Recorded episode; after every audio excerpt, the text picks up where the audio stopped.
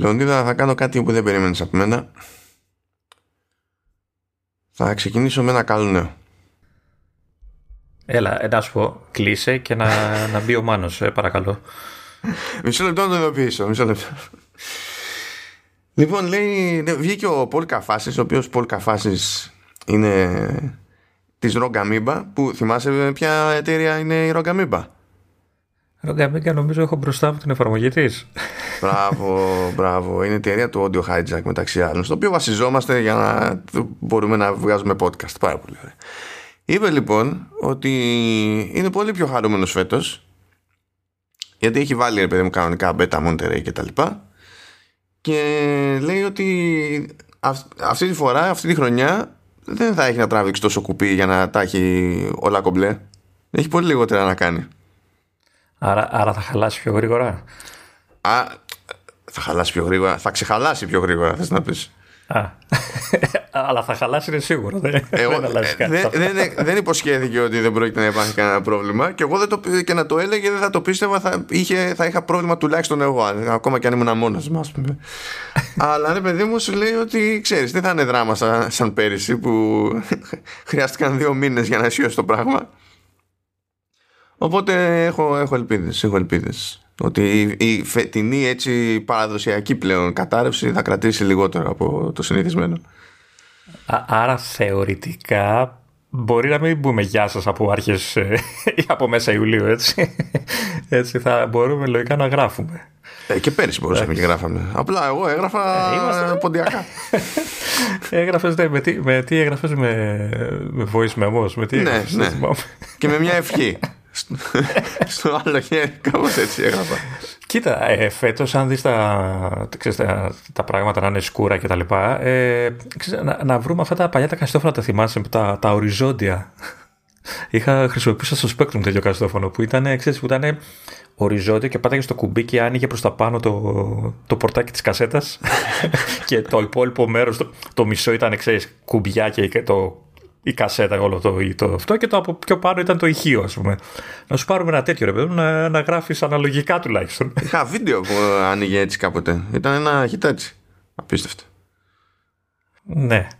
Okay. Ναι, και εγώ σε αυτά τα καστόφωνα έμαθα τι είναι το αζιμούθ, γιατί πήραζα την κεφαλή με κατσαβιδάκι για να αλλάζει ο ήχος πιο πρίμα κτλ. Για να μπορεί ο Spectrum να καταλαβαίνει, ξέρεις, αν η ηχογράφηση τη κασέτα ήταν λίγο ψηλομούφα, ξέρεις, καθάριζες τον ήχο, υποτίθεται, για να φορτώσει καλύτερα το παιχνίδι. Να, μάλλον να φορτώσει. ναι, ναι. Αυτά. Πω, πω. Ναι, είμαι και πάλι 8 ετών. 9. Ε, μια φορά γίνονται αυτά, μια φορά γνωστό. Δυστυχώς. Ναι. Δυστυχώς για όλους. Λοιπόν, ε, έχουμε λίγα παράπλευρα αυτή τη δόση.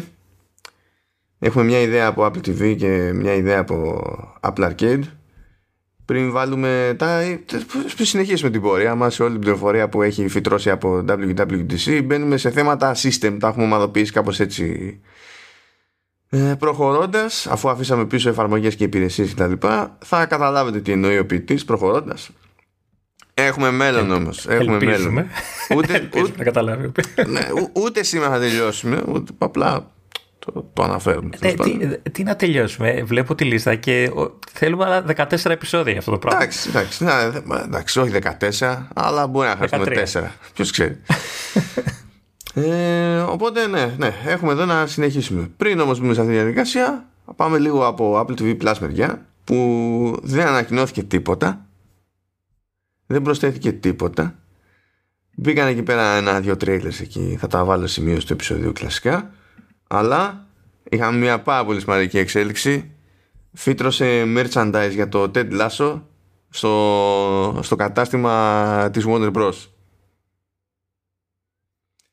το ζήταγε ο κόσμος από πέρυσι. Τους πήρε μόνο ένα χρόνο να το καταφέρουν αλλά τώρα μπορούμε να αγοράσουμε φανέλα Richmond FC μπορούμε να αγοράσουμε μπλουζάκι τετλάσο κούπα τετλάσο κούπα που να γράφει Be a Goldfish. Παγούρια. Ε, έχει, έχει ένα, μάτσο πράγματα. Καλά, αυτοκόλλητο τώρα για, που το έχει το, δείχνει να είναι κολλημένο στην πλάτη MacBook και να καλύπτει το, το μιλαράκι λέει be a goldfish, όχι, όχι. Η κούπα όμως λέει I believe in believe. Ναι, το δέχομαι. Γενικά στο Mac δεν κολλάμε πράγματα νομίζω. Ναι, υπάρχουν διάφοροι αντίχρηστοι που το κάνουν αυτό το πράγμα. Η αλήθεια είναι και το κάνουν και από πεποίθηση. Η, η αλήθεια είναι ότι κυκλοφορούν μερικά πολύ ωραία αυτοκόλλητα που παίζουν και με το μήλο και όλα αυτά και αλλάζουν και λίγο το σχήμα του και κάνουν διάφορα. Αλλά ναι, η αλήθεια δεν, δεν μου πάει να κολλήσω το οτιδήποτε. Και στο άσχετο προέκυψε ότι κούμποσε άλλο ένα βραβείο του Τετλάσο. Δηλαδή κοντεύει να, κοντεύουμε να φτάσουμε στη δεύτερη σεζόν. Η πρώτη ακόμα μαζεύει. Πήρε λέει ε, Peabody Award for Excellence in Storytelling. Ε, βέβαια λέει the, the award was presented virtually καλά ως εδώ by Will Ferrell. Ναι, ποτέ όμως έτσι. ναι, ήτανε OK, okay, θα, το, θα το δεχτούμε. Αυτά είναι παιδιά όλα και όλα από Apple TV Plus. Μπορεί να ρίξει ταχύτητα, ποιος ξέρει. Θα δούμε. Ε, Είπες για το τρέιλερ ότι βγήκε τρέιλερ ε, επίσημο και καλά. Ε, βγήκε ε. καινούριο τρέιλερ για το Ted Lasso. Εντάξει, δεν το ανέφερα συγκεκριμένα γιατί τα, πάντα ό,τι είναι τρέιλερ είναι το βάζω στη σημείωση, παιδί μου. Οπότε. Ναι. Να κοιτάτε, να κόβετε κίνηση. Και τώρα έχει σειρά ο Λεωνίδας για Apple Arcade. Όχι, όχι, διότι... περίμενε, περίμενε. Αφού μου, ε, πήρες, ε, μου στείλες μήνυμα ότι θες πάρα πολύ να σχολιάσεις το παιχνίδι. Ναι, αυτή δεν είναι η σωστή μετάφραση του δεν το έχω. Απλά ενημερώνω. Δεν είναι. Εθότ. Λοιπόν, έχουμε τίτλο που είχαν ανακοινώσει καιρό τώρα ότι θα βγει. Έτσι ήταν στα προσεχώς.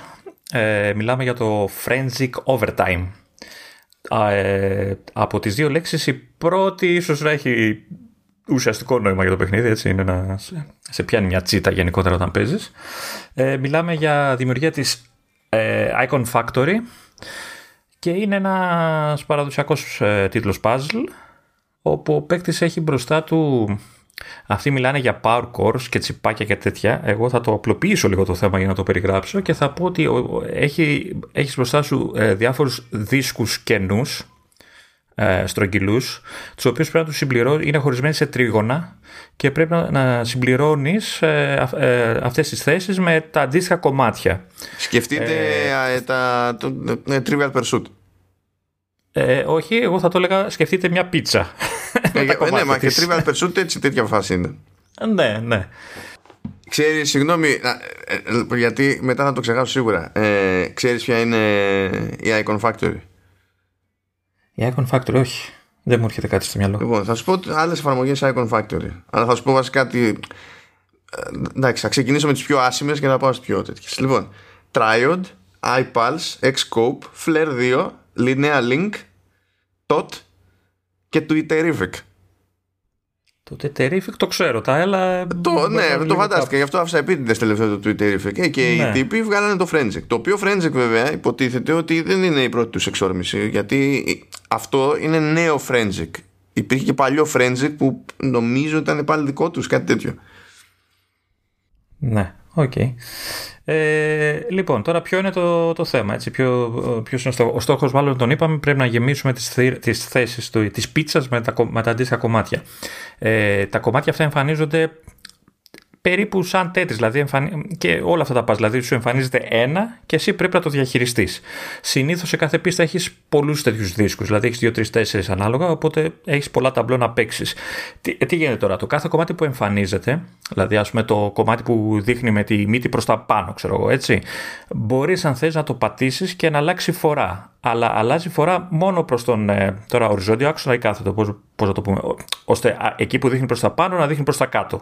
Ή το διαγώνιο που δείχνει προς τα αριστερά, αν το πατήσεις θα πάει διαγώνια που δείχνει προς τα δεξιά κάτω συνήθως, αν δείχνει προς τα πάνω. Ε, αυτή η κίνηση, αυτή η εναλλαγή είναι το, το ένα και βασικό όπλο του, του παίχτη για να μπορέσει να συμπληρώσει τα, ε, τους δίσκους. Ε, το θέμα ποιο είναι τώρα, ότι όταν άπαξ και βάλεις ένα κομμάτι στο, σε μία θέση, αυτή κλειδώνει με αυτό το κομμάτι, δεν μπορείς να, αλλα, να αλλάξεις το κομμάτι που έχεις βάλει για να γίνει ξανά διαθέσιμο ε, το, το, κομμάτι αυτό αλλά και ο ολόκληρος ο δίσκος πρέπει να τον συμπληρώσεις, να το γεμίσεις όλο ώστε να φύγει και να, να ξαναδιάσει για να μπορείς να γεμίσεις και τα υπόλοιπα. Οπότε η δυσκολία έγκυται στο ότι πρέπει να διαχειριστείς τα κομμάτια και τις θέσεις έτσι ώστε να μην σου μένουν κομμάτια στα χέρια ε, τα οποία αν σου μείνουν για αρκετή ώρα ε, έχει ένα μικρό χρονόμετρο το οποίο χάνεται το κομμάτι και χάνεις μια ζωή ε, και νομίζω έχεις τρεις ε, για να χάσεις τελείως. Ε, βασικός αντίπαλος πέρα από αυτή την όλη διαχείριση, ε, αμήλικτος αντίπαλος είναι ο χρόνος. Έχει, υπάρχει γενικότερος χρόνος, πέρα από τον χρόνο που σας είπα για το ίδιο το κομμάτι. Υπάρχει συνολικός χρόνος της πίστας, ε, μέσα στα πλαίσια του οποίου πρέπει να, ο παίκτης να, να, να, κάνει κάποια objectives που αλλάζουν αναπίστα. Αυτά μπορεί να είναι ε, είτε απλά ε, βάλτε τόσα κομμάτια όπως να είναι, όπως μπορείτε κτλ. Ε, πριν τελειώσει ο χρόνος, δηλαδή ξέρω εγώ βάλτε 90 κομμάτια έτσι. Ε, δεν ξέρω πώς θα τα βάλετε, πού θα τα βάλετε, αλλά βάλτε τα. Ε, ή μπορεί να είναι. Μην, μιλά, μην μιλάς έτσι. Ε. Δεν μιλάς ωραία. Βάλε explicit. ναι, μου κόβεις τη ροή όμως ε, και ο ποιητής εδώ θα. Ε, τι άλλο, λοιπόν, σταμάτα, σταμάτα να μιλήσουμε. Ε, λοιπόν, έχει άλλα objective του στείλω ότι το πιο, το πιο κλασικό είναι ότι ε, συμπλήρωσε ένα δίσκο με ένα συγκεκριμένο χρώμα ή με ένα χρώμα. Να είναι δηλαδή να μην, έχει, να μην αποτελείται από διάφορα χρώματα, να μην είναι τα κομμάτια δηλαδή από διάφορα χρώματα, να είναι όλα ξέρω εγώ γαλάζια, όλα κόκκινα. Ε, και σου λέει ότι αυτά ξέρω εγώ πρέπει να έχει να συμπληρώσει ξέρω εγώ τέσσερις τέτοιους δίσκους. Έχει άλλα που ξέρω εγώ μαζεύεις, ε, πρέπει να μαζέψεις τόση ενέργεια η οποία ουσιαστικά είναι τα χρήματα του, τα χρήματα του παιχνιδιού με τα οποία αγοράζεις power-ups, τα οποία αγαπάμε γενικά γιατί βοηθάνε. τι άλλο, ε, έχει διάφορα τέτοια objectives, έχει, είναι αρκετά δύσκολο από ένα σημείο και μετά γιατί ο χρόνος πιέζει, το μυαλό μπλοκάρει Κρατάς ένα, ένα. Έχεις μπροστά σου ένα κομμάτι το οποίο ξέρεις ότι σε ξέρω, δύο δευτερόλεπτα, τρία θα, θα χαθεί και θα χάσει ζωή. Και ενώ βλέπεις ότι έχεις θέσεις κενές, ε, μπλοκάρεις τόσο πολύ από την πίεση του χρόνου που δεν ξέρεις τι θα το κάνεις, ας πούμε, και γίνεται ένα μπάχαλο. Ε, μία ακόμα έτσι μικρή λεπτομέρεια μικρή λεπτομέρεια. Τέλος πάντων, ένα ακόμα feature ας πούμε, του παιχνιδιού είναι ότι ε, μόλις τελειώσεις μια, νομίζω, δεκάδα είναι αν, ε, πιστών, ε, ακολουθεί μια σειρά από, άλλη, από κάποια επίπεδα τα οποία παίζουν διαφορετικά. Ε, εδώ έχεις πάλι ένα πλαίσιο που χωρίζεται έτσι με... Τώρα αυτά νομίζω τριγωνάκια θα τα πεις και αυτά, ναι, οι τριγωνάκια είναι, είναι όμως είναι, συνήθως είναι πιο ενίο, δεν είναι δίσκη, δίσκη, δίσκη, είναι πιο μεγάλο πλαίσιο χωρισμένο σε ε, έτσι, τριγωνάκια ε, και εδώ ο αντίπαλος σου δεν είναι ο χρόνος, είναι η CPU. Ε, η, η λογική είναι ότι αρχίζεις και συμπληρώ, αρχίζει και συμπληρώνεται το, το όλο πεδίο, το όλο πλαίσιο με κομμάτια από τη CPU και πρέπει και εσύ να προλάβεις να συμπληρώσεις με τα δικά σου κομμάτια ώστε το τέλ, στο τέλος ε, να ε, έχεις τα περισσότερα συμπληρωμένα ε, ε, κομμάτια στο πλαίσιο. Το πλαίσιο αυτό είναι μεν ενιαίο αλλά αν το παρατηρήσει είναι πάλι χωρισμένο όχι σε δίσκους, σε εξάγωνα. Ε, οπότε πρέπει να, να, να καταφέρεις να γεμίσεις όσα περισσότερα εξάγωνα μπορείς με αυτά τα κομμάτια. Ε, η δυσκολία εδώ είναι ότι ε, δεν μπορείς να βάζεις ότι, ε, με ό,τι ταχύτητα θες, δηλαδή να πατάς απλά τυφλά και να μπαίνουν κομμάτια. Έχεις μία μπάρα η οποία γεμίζει σιγά σιγά και, και σε κάθε ε, κομματάκι που γεμίζει έχεις ένα κομμάτι που μπορείς να το χρησιμοποιήσει. Δηλαδή είναι, είναι χωρισμένο σε τριγωνάκια η μπάρα. Οπότε μόλις γεμίσει ένα τριγωνάκι, το έχεις αυτό το τριγωνάκι για να το συμπληρώσεις στο, στο πλαίσιο του παιχνιδιού.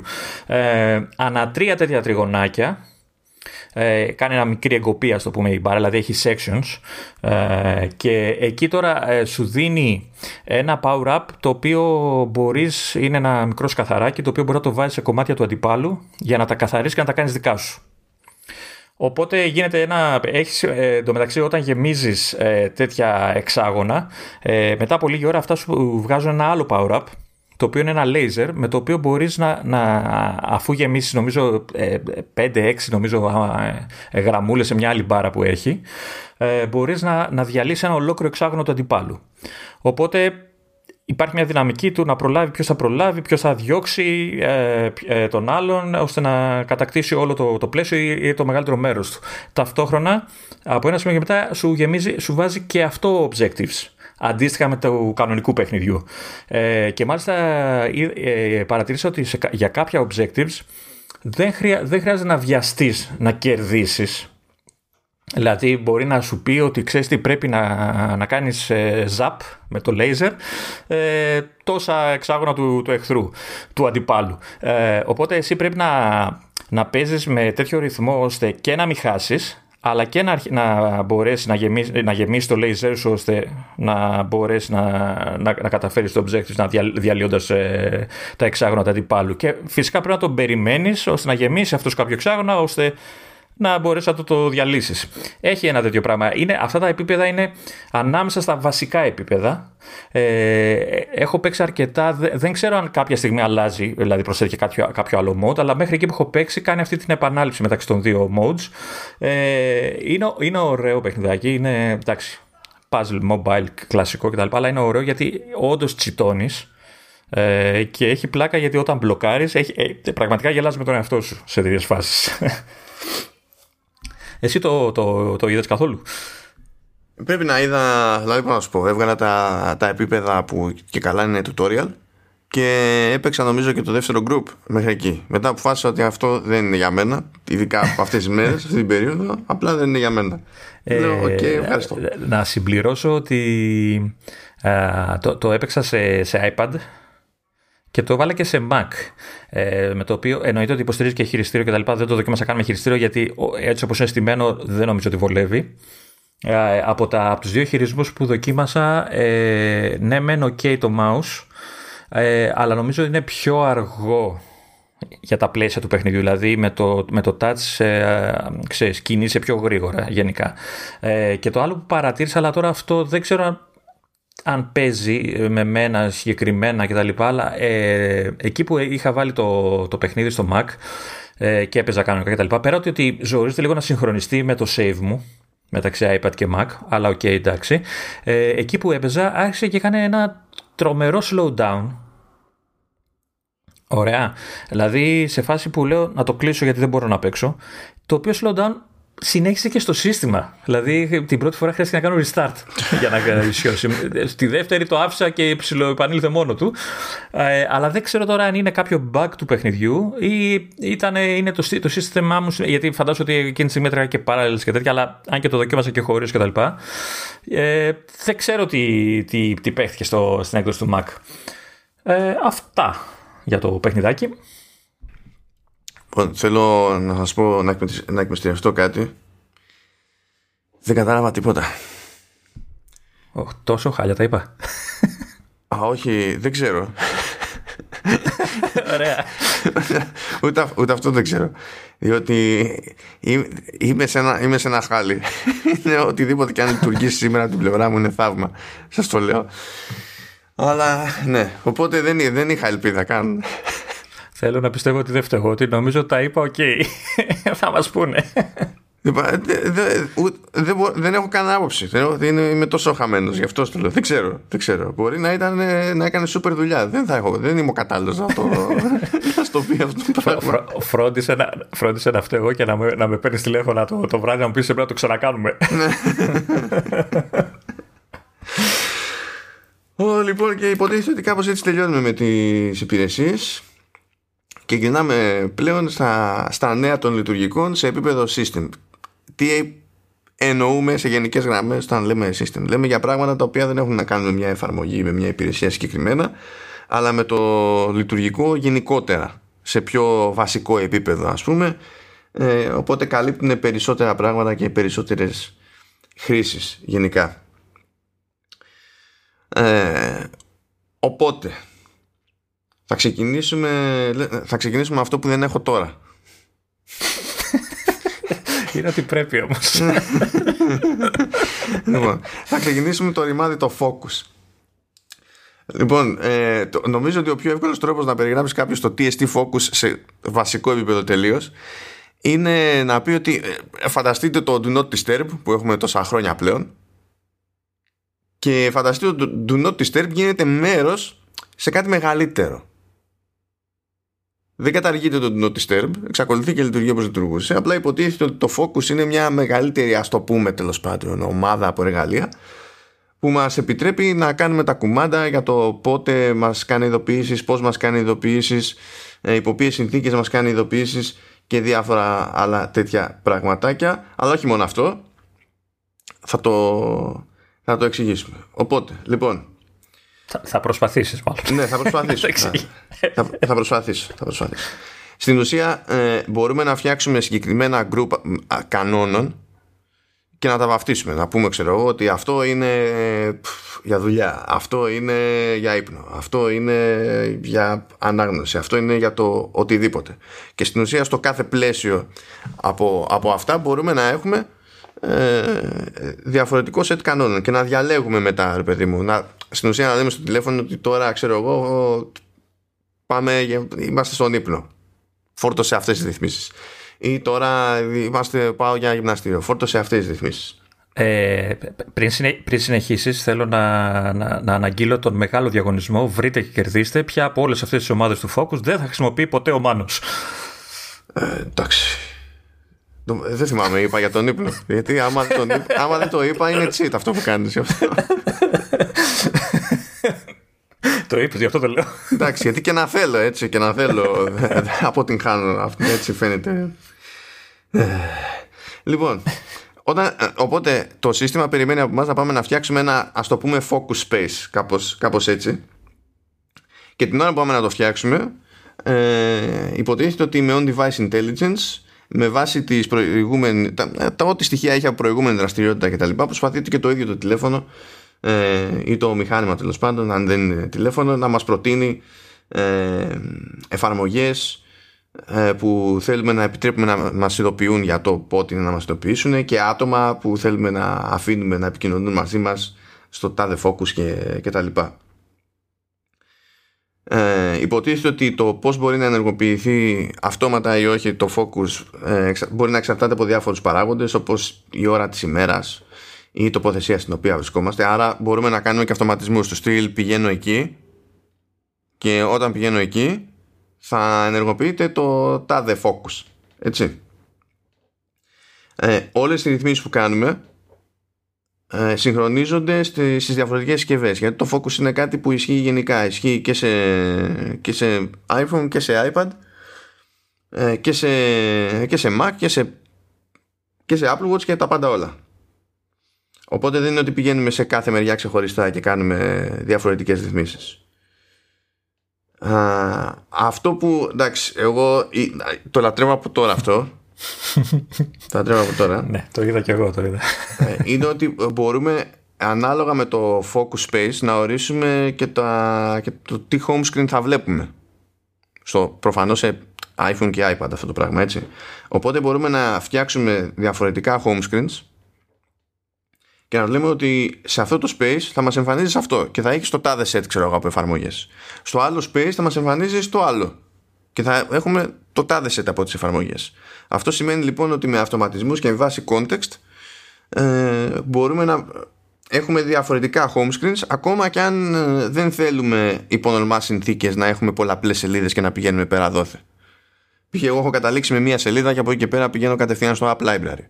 Τώρα μπορώ και πάλι να έχω μία σελίδα αλλά ανάλογα με το focus mode μπορεί να διαφέρει η σελίδα αυτή από περίπτωση σε, σε περίπτωση. Και να πούμε ότι εντάξει όταν εγώ κάνω δουλειά θέλω να έχω φορά παρτίδα τέτοιες, αυτές τις εφαρμογές. Όταν είμαι εκτός δουλειάς θέλω να έχω φορά παρτίδα τις άλλες εφαρμογές. Εντάξει αυτό θα φανεί χρήσιμο δεν το συζητάμε. Μπορείς δηλαδή να, να, να αλλάζεις τελείως το home screen έτσι ανάλογα με την ώρα ή το τι κάνεις έτσι. Δηλαδή δεν είναι κάτι έτοιμο κάποια set έτοιμα κτλ του λες αυτά θέλω να εμφανίζονται ναι. αυτό, που δεν ξέρω, αυτό που δεν ξέρω και θέλω να δω στην πράξη όταν έρθει η ώρα είναι αν σε αφήνει να φτιάξεις home screen για την περίσταση συγκεκριμένα ακριβώς όπως το θες. Οπότε ε, σε αφήνει σε διαφορετικά ε, focus spaces ας πούμε focus modes να χρησιμοποιείς home screens που περιλαμβάνουν που έχουν και κοινές μεταξύ τους εφαρμογές ή αν σε αναγκάζει το σύστημα να φτιάξεις διαφορετικά home screens, να φτιάξεις διαφορετικές σελίδες αλλά μετά να διαλέγεις ότι ξέρω εγώ σε αυτό το focus θα εμφανίζεις μόνο αυτή σε αυτό το focus θα εμφανίζεις μόνο την άλλη. Αυτό θέλω να το δω όταν θα έρθει η ώρα για τις μπέτες. Ακόμα και έτσι που εντάξει θα προτιμούσα ότι ξέρω, να, είναι με μονο, να, να μπορείς να βάζεις με μονομένα κατευθείαν να μην χρειάζεται να κάνεις όλο κροσέτ ε, ακόμα και έτσι εντάξει θα έχει τη χρησιμότητά του.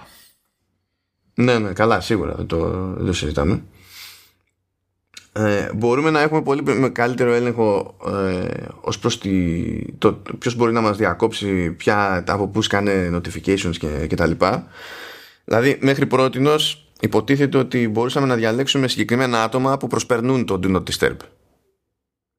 Είτε αν, αν δεν ήταν συγκεκριμένα άτομα και φτιάχναμε group στα contacts, ας πούμε, μπορούσαμε να πούμε ότι το τάδε group εξαιρείται. Και αν κάποιος στείλει μήνυμα από, αυτό, από αυτή την ομάδα ανθρώπων ή πάρει τηλέφωνο και τα λοιπά, τότε προσπαθούσαν τους περιορισμούς του Not Disturb και έσκαγε το μήνυμα, ακούγαμε την ειδοποίηση κτλ. Αλλά για εφαρμογές δεν υπήρχε η ίδια ευελιξία. Δηλαδή μπορούσαμε να πούμε ότι κοίταξε, δεν θα, δεν θα βαράνε ειδοποιήσεις. Μπορούσαμε να πούμε ότι από αυτή την εφαρμογή θα εμφανίζει στο, στο lock screen, δεν θα εμφανίζει στο lock screen. ακολουθούν και ισχύουν αυτά τα πράγματα. Αλλά τώρα μπορούμε να διαλέγουμε και ποιες εφαρμογές θα, θα μπορούν να μας πετάνε notification στο οποιοδήποτε focus. Άρα πάλι σε περιβάλλον εργασίας μπορούμε να πούμε ότι δεχόμαστε ρε παιδί μου τις ειδοποιήσεις από αβ γ εφαρμογές γιατί ξέρουμε ότι έχουν να κάνουν με δουλειά και έχουν προτεραιότητα. Δεν είναι ότι τα υπόλοιπα χάνονται, έτσι, αλλά δεν θα βαρέσει ξέρω, το, το τηλέφωνο για κάποια πράγματα. Επίσης χρήσιμο. Επιπλέον, ε, όταν είμαστε υποτίθεται σε κάποιο focus που εξαιρεί κάποιους, έτσι. Στα messages θα φαίνεται αυτό το πράγμα. Αν κάποιος δηλαδή πάει να μας στείλει κάποιο μήνυμα και εμείς είμαστε σε ένα, σε ένα focus mode που αυτόν τον αφήνεις να παίξω, ρε παιδί μου, δεν το βάζει στις προτεραιότητες. Εκείνος θα το, θα το βλέπει για να ξέρει ότι δεν πρόκειται να το δει σύντομα, ρε παιδί μου. Καλό αυτό. Αυτό και αν είναι χρήσιμο, έτσι. Εντάξει, εξαρτάται με το άτομο. Πιστεύω ότι κάποιοι δεν θα αντιδράσουν πολύ καλά. Ε, δεν ξέρω αν θα, θα, θα ήταν χρήσιμο να μπορείς να αλλάξεις το μήνυμα. Να πεις ότι είμαι ξέρω, σε σύσκεψη και δεν μπορώ. Αυτό που τα, ξέρεις, τα quick replies που έχουμε. Αυτό, α, αυτό είναι το αμέσως επόμενο γιατί έχει και δυνατότητα για auto reply. OK. Okay. Οπότε όταν είσαι σε focus μπορείς να ορίσεις παιδί μου ένα συγκεκριμένο auto reply. Άμα σου στείλουν κάποιο μήνυμα να τους κάνει απάντηση στάνταρ. Δηλαδή για να τους πεις μια πληροφορία παραπάνω, ξέρω εγώ. Ε, πάντως, πάντως, αν κάποιος είναι εκτός, ρε παιδί μου, και δεν περνάνε οι ειδοποιήσεις από κάτι που σου στέλνει, ε, μπορεί υποτίθεται να τις προσπεράσει. Ε, ε, υπάρχει τρόπος δηλαδή να στείλεις και καλά επίγον μήνυμα. Έχω την εντύπωση ότι ο τρόπος αυτός είναι να χρησιμοποιήσει εκείνο το, το εφέ το, που δείχνει το μήνυμα ότι σκάει με στόμφο ναι, νομίζω κάτι τέτοιο είχαν δείξει και στην παρουσίαση. Ότι και καλά φωνάζεις, ότι κάτι τέτοιο. Ε, ναι, κάτι τέτοιο. Βέβαια, αν αυτό ακούγεται τραγικό τέλος πάντων, ε, του στείλω ότι τι νόημα έχει όλο, όλος αυτός ο περιορισμός αν είναι ο άλλος να μπορεί να τον προσπεράσει το, στο, σε iOS 15 και τα λοιπά μπορούμε να το ρυθμίσουμε και αυτό μπορούμε να πούμε ποιοι ε, έχουν το περιθώριο να το κάνουν αυτό το πράγμα οπότε μπορείς να έχεις ένα focus και να λες ότι όλοι αυτοί είναι εκτός δεν ειδοποιούμε για αυτούς. Αλλά από όλους αυτούς ένα, δύο, τρεις ξέρω εγώ αν είναι και προκύψει κάτι επείγον και θέλουν να, να προσπεράσουν το, το focus με τον τρόπο που μπορούν να το προσπεράσουν τέλος πάντων τότε οκ και επίσης αυτό που είπαμε για το status που φαίνεται τέλος πάντων το σε τι focus είμαστε, βασικά αν είμαστε σε focus κτλ. Υποτίθεται ότι έχει και το δικό του API. Οπότε είναι κάτι το οποίο θα μπορούν να ενσωματώσουν και να χρησιμοποιήσουν και σε εφαρμογές του τρίτη. Τώρα το αν θα γίνει αυτό στην πράξη ή όχι, θα δούμε. Γιατί εντάξει, καλό είναι ρε παιδί με αυτό το πράγμα να μην ισχύει μόνο στα μέσα της, έτσι. Προφανώς. Τώρα δεν ξέρω πόσο γρήγορα θα κινηθεί ο Messenger και το WhatsApp. ποιος, ποιος ξέρει; Για, γιατί σε ενδιαφέρει θες να πεις; Καλά, ότι δεν με ενδιαφέρει είναι, είναι δεδομένο, αλλά δεν ξέρω αν τους νοιάζει για αυτούς γενικά να μπουν στη διαδικασία για τόσο native ε, stuff. Λογικά θα το κάνουν. Λογικά. Τώρα... Δεν ξέρω. Αλλά έχει, για μένα έχει πάρα πολύ ενδιαφέρον το, γενικά το, το focus σαν σύστημα. Είναι πραγματικά είναι υπερσύνολο και όχι υποσύνολο το Do Not Disturb. Γιατί πράγματα που περιγράφουμε που γίνονται τώρα εδώ πέρα στην ουσία είναι πράγματα που γίνονται σε κάποιο βαθμό με το Do Not Disturb, έτσι. Ε, μ' αρέσει πολύ, πολύ αυτό. Μ' αρέσει περισσότερο από τις επιλογές που είχα πριν υποτίθεται. Ε, για να πω στο σύστημα από την τάδε εφαρμογή μη μου εμφανίζεις γενικά ειδοποιήσεις ξέρω εγώ ή εμφάνιζέ μου ή μου εμφανίζεις αλλά θα πούμε περισσότερα για notifications διότι ναι. είναι σειρά σου Λεωνίδα να, να πω πριν ξεκινήσω ότι το, η μόνη μου ανησυχία στο πούμε, για το focus είναι ότι μάλλον ζητάει πολλά από το χρήστη να ασχοληθεί δηλαδή κάτι που ξέρω ότι θα είναι λίγοι αυτοί που θα ασχοληθούν με να κάτσουν να το ρυθμίσουν όπως πρέπει. Εντάξει, να, να σου πω τώρα, αν κάποιος νοιάζεται, θα πρέπει να κάνει το μάθει αυτό το πράγμα. Δηλαδή, τι περιμένει, να τα, να τα φαντάζει στη συσκευή μόνη της; Είπαμε, machine learning, αλλά δεν είναι. Ναι, εντάξει. Εγώ, εγώ σου λέω ότι υπάρχουν περιπτώσεις που, ε, ας πούμε, αυτό που πες για τα urgent, για τα μηνύματα τα επίγοντα κτλ., που είναι με το εφεδάκι αυτό το περίεργο, ε, είμαι σίγουρος ότι υπάρχουν άνθρωποι που δεν ξέρουν ότι έχει εφέ το iMessage για τα μηνύματα, έτσι. ή, δεν, ή δεν θυμούνται να το χρησιμοποιήσουν έτσι όπως το έχουν είναι, κρυμμένο. Ναι, είναι αρκετά κρυμμένο. Τώρα νομίζω ότι αυτό που λες θα εξαρτηθεί και από το πώς είναι Πώς είναι ο, τα μενού, ρε παιδί μου, και ας το πούμε ο editor του focus. Δηλαδή, όταν πεις πάω να φτιάξω ως χρήστη ένα νέο focus, ε, πώς σε οδηγεί το σύστημα, πώς σου παρουσιάζει τις επιλογές κτλ. Αν τα πράγματα αυτά στα έχει ομαδοποιημένα όπως πρέπει και δεν είναι κάτι τέσσερα επίπεδα πιο κάτω, τότε υπάρχει ελπίδα. Θα δούμε. Από όσο ε, έχω δει, νομίζω είναι μέσα στα settings, είναι δηλαδή σελίδα settings, οπότε πάνω κάτω έχουμε μια ιδέα πώς θα είναι σχέδια, ξέρεις, ε, φτιαγμένο όλο αυτό το πράγμα. Τέλος πάντων, ναι, okay. αυτό, αυτός που ενδιαφέρεται, ε, πρώτον πρέπει να ξέρει ότι υπάρχει και δεύτερον ότι πρέπει να ασχοληθεί αυτό. Αν, αν όντως περάσουμε αυτά τα δύο, OK. Okay. Ε, λοιπόν, τι έχουμε, έχουμε ειδοποιήσεις γενικότερα. Εδώ έχουμε για... Έχουμε καιρό, νομίζω πόσο καιρό έχουμε που, ε, που, που είχε... Α, ωραία. Τέλεια. Αποφάσισε το, το Notes να αλλάξει. Α, το έζησες. ναι, ναι, ναι. OK, okay, και μου άλλαξε όλη τη θέση. Okay. Ε, λοιπόν, ε, νομίζω έχουμε αρκετό καιρό που άλλαξε το, το look το, το notifications. Νομίζω οι ειδοποιήσεις που έχουμε αυτό το καιρό είναι, είναι αρκετά λειτουργικά πίσω ίδιες. Δηλαδή δεν ε, έχουν ασχοληθεί ιδιαίτερα. Ε, δεν θυμάμαι τώρα, ήταν το 11, το 12. Ναι. Οπότε τώρα στο 15 έχουμε νέα εμφάνιση, νέο στυλ ε, notifications, το οποίο από ό,τι καταλαβαίνω και από ό,τι έχω δει, ουσιαστικά τι κάνει, ε, εκεί που παλιά είχαμε, όταν σου σκάγε μια ειδοποίηση, είχες ε, ας πούμε από μια εφαρμογή, είχε ένα μικρό εικονίδιο της εφαρμογής και δίπλα είχε τον τίτλο της εφαρμογής και από κάτω είχε το, το περιεχόμενο του notification, τώρα πλέον θα έχεις ένα μεγάλο εικονίδιο της εφαρμογής ή αν είναι από κάποιο χρήστη το τη φωτογραφία του προφίλ του και το περιεχόμενο της, ε, του notification. Ε, δεν με χάλαγε να σου πω την αλήθεια, να, να κάνω μια μικρή παρένθεση πριν συνεχίσω, ότι, ε, ότι στο προηγούμενο έβλεπες γραπτός από ποια εφαρμογή σου σχόταν το η ειδοποίηση. Γιατί ζητάει πολλά να θυμάται ο άλλος ε, όλα τα εικονίδια των εφαρμογών που έχει στο κινητό του. Δεν ξέρω αν θα το προσθέσουν αργότερα αυτό το πράγμα. Ναι, δεν, δηλαδή δεν θα διαφωνήσω βασικά. Δεν θα διαφωνήσω.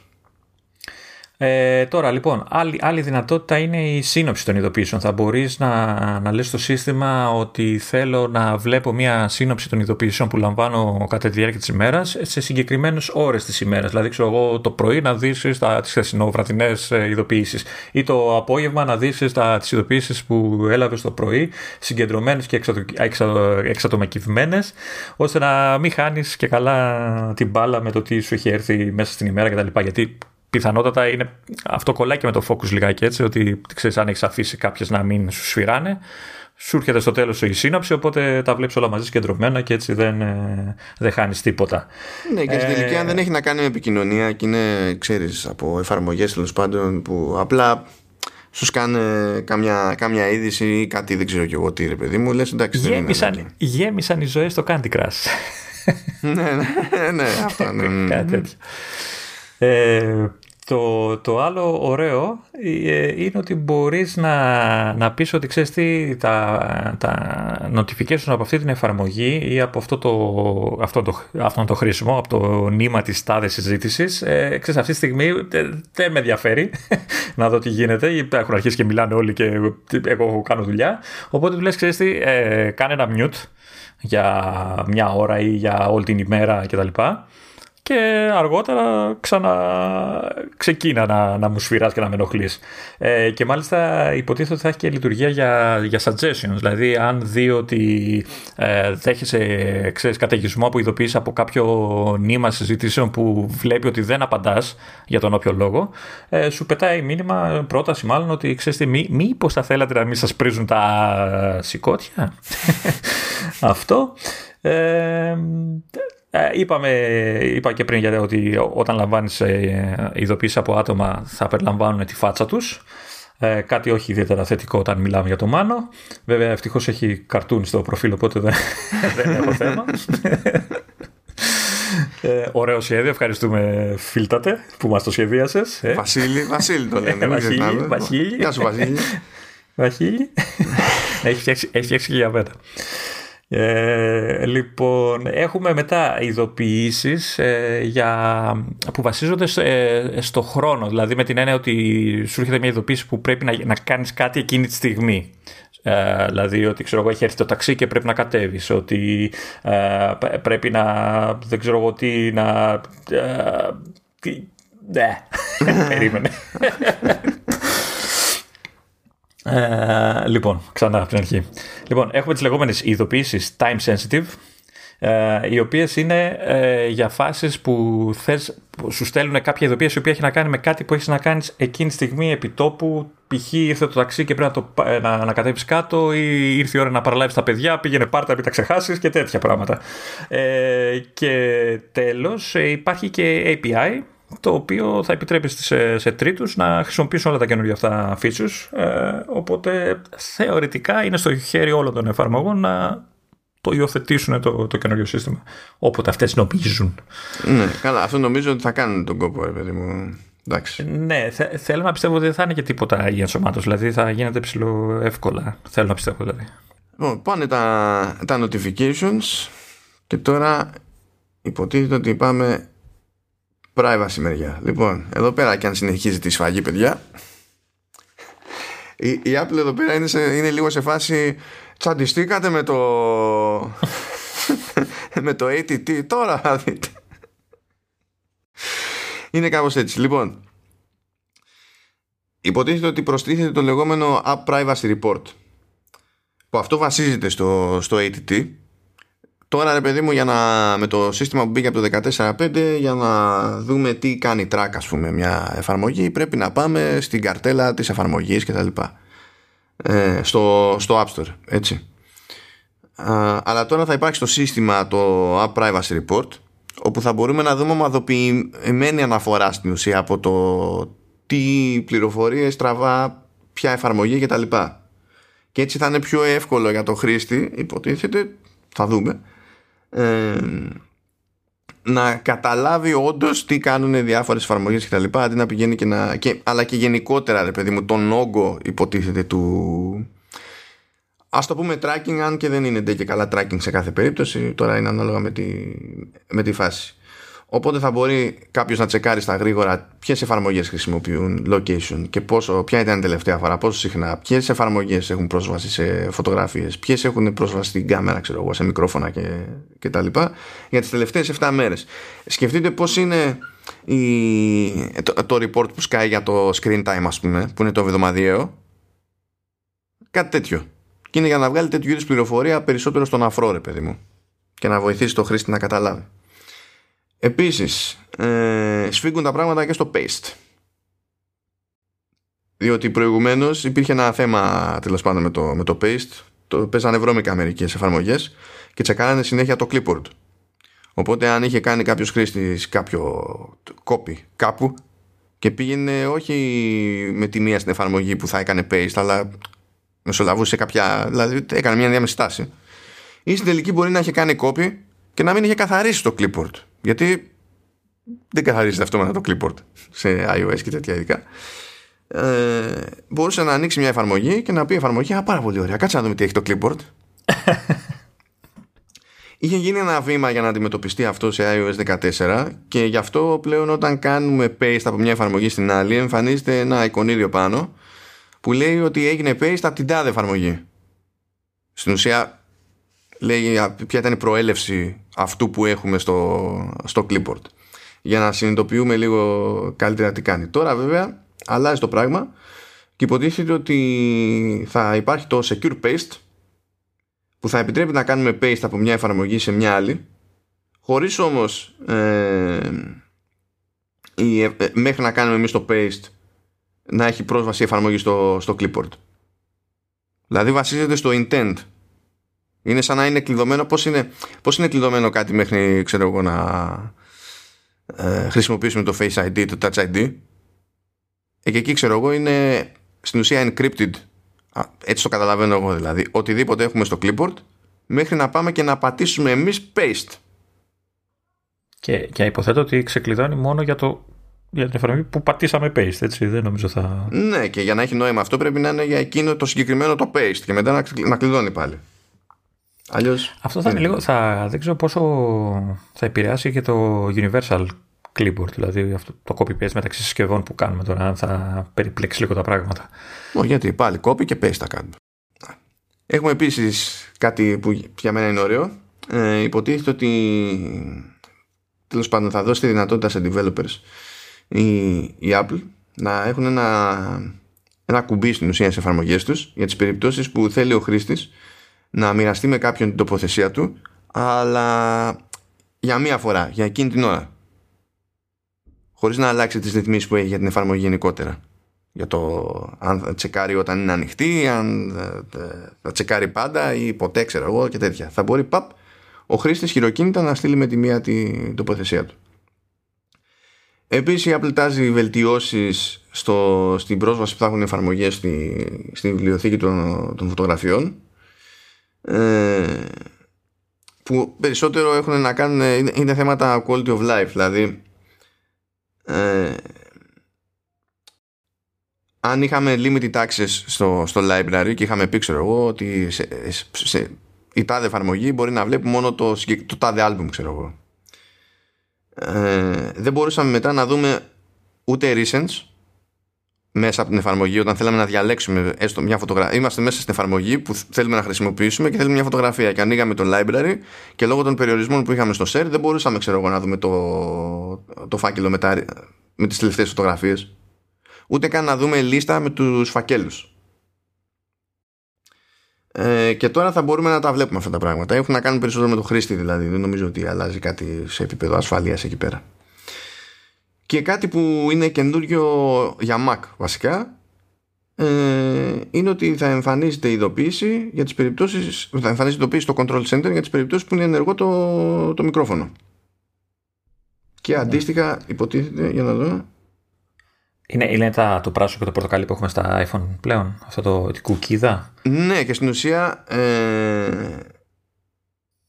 Αν και νομίζω ότι μόνο για το μικρόφωνο, δηλαδή τη πορτοκαλί, γιατί το πράσινο το έχει η webcam από μόνη της, στα laptop τουλάχιστον. Ναι, αλλά για, για κάτσε λίγο, sorry. Α, ναι, τώρα κατάλαβα τι εννοεί ο ποιητής εδώ πέρα. Ναι, αυτό είναι, είναι, είναι, μόνο για το μικρόφωνο. Είναι μόνο για το μικρόφωνο. Γιατί η κάμερα έχει σήμανση, έχει φωτάκι κανονικό τέλος πάντων. Αλλά εντάξει τώρα, όταν άναβε το φωτάκι, καταλαβαίναμε ότι λειτουργούσαν και τα μικρόφωνα. Έτσι πάνε λίγο πακέτο, αυτά δεν έχουν νόημα αλλιώς.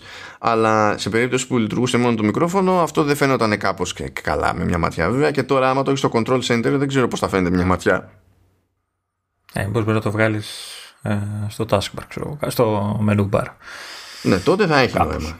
Γιατί και, στο, και σε iPhone και τέτοια στο, στο βγάζει πάνω-πάνω. Στη, στην, ας την πούμε μπάρα τέλος πάντων, γιατί δεν είναι σε όλα τα τηλέφωνα μπάρα, αλλά στο βγάζει πάνω-πάνω, ρε παιδί μου, για να το δεις όταν πεις αυτό. Έχω την εντύπωση ότι στο Control Center θα σου δείχνει απλά τις εφαρμογές που έχουν πρόσβαση στο μικρόφωνο σου. Αλλά η ένδειξη λογικά θα είναι ε, απ' έξω.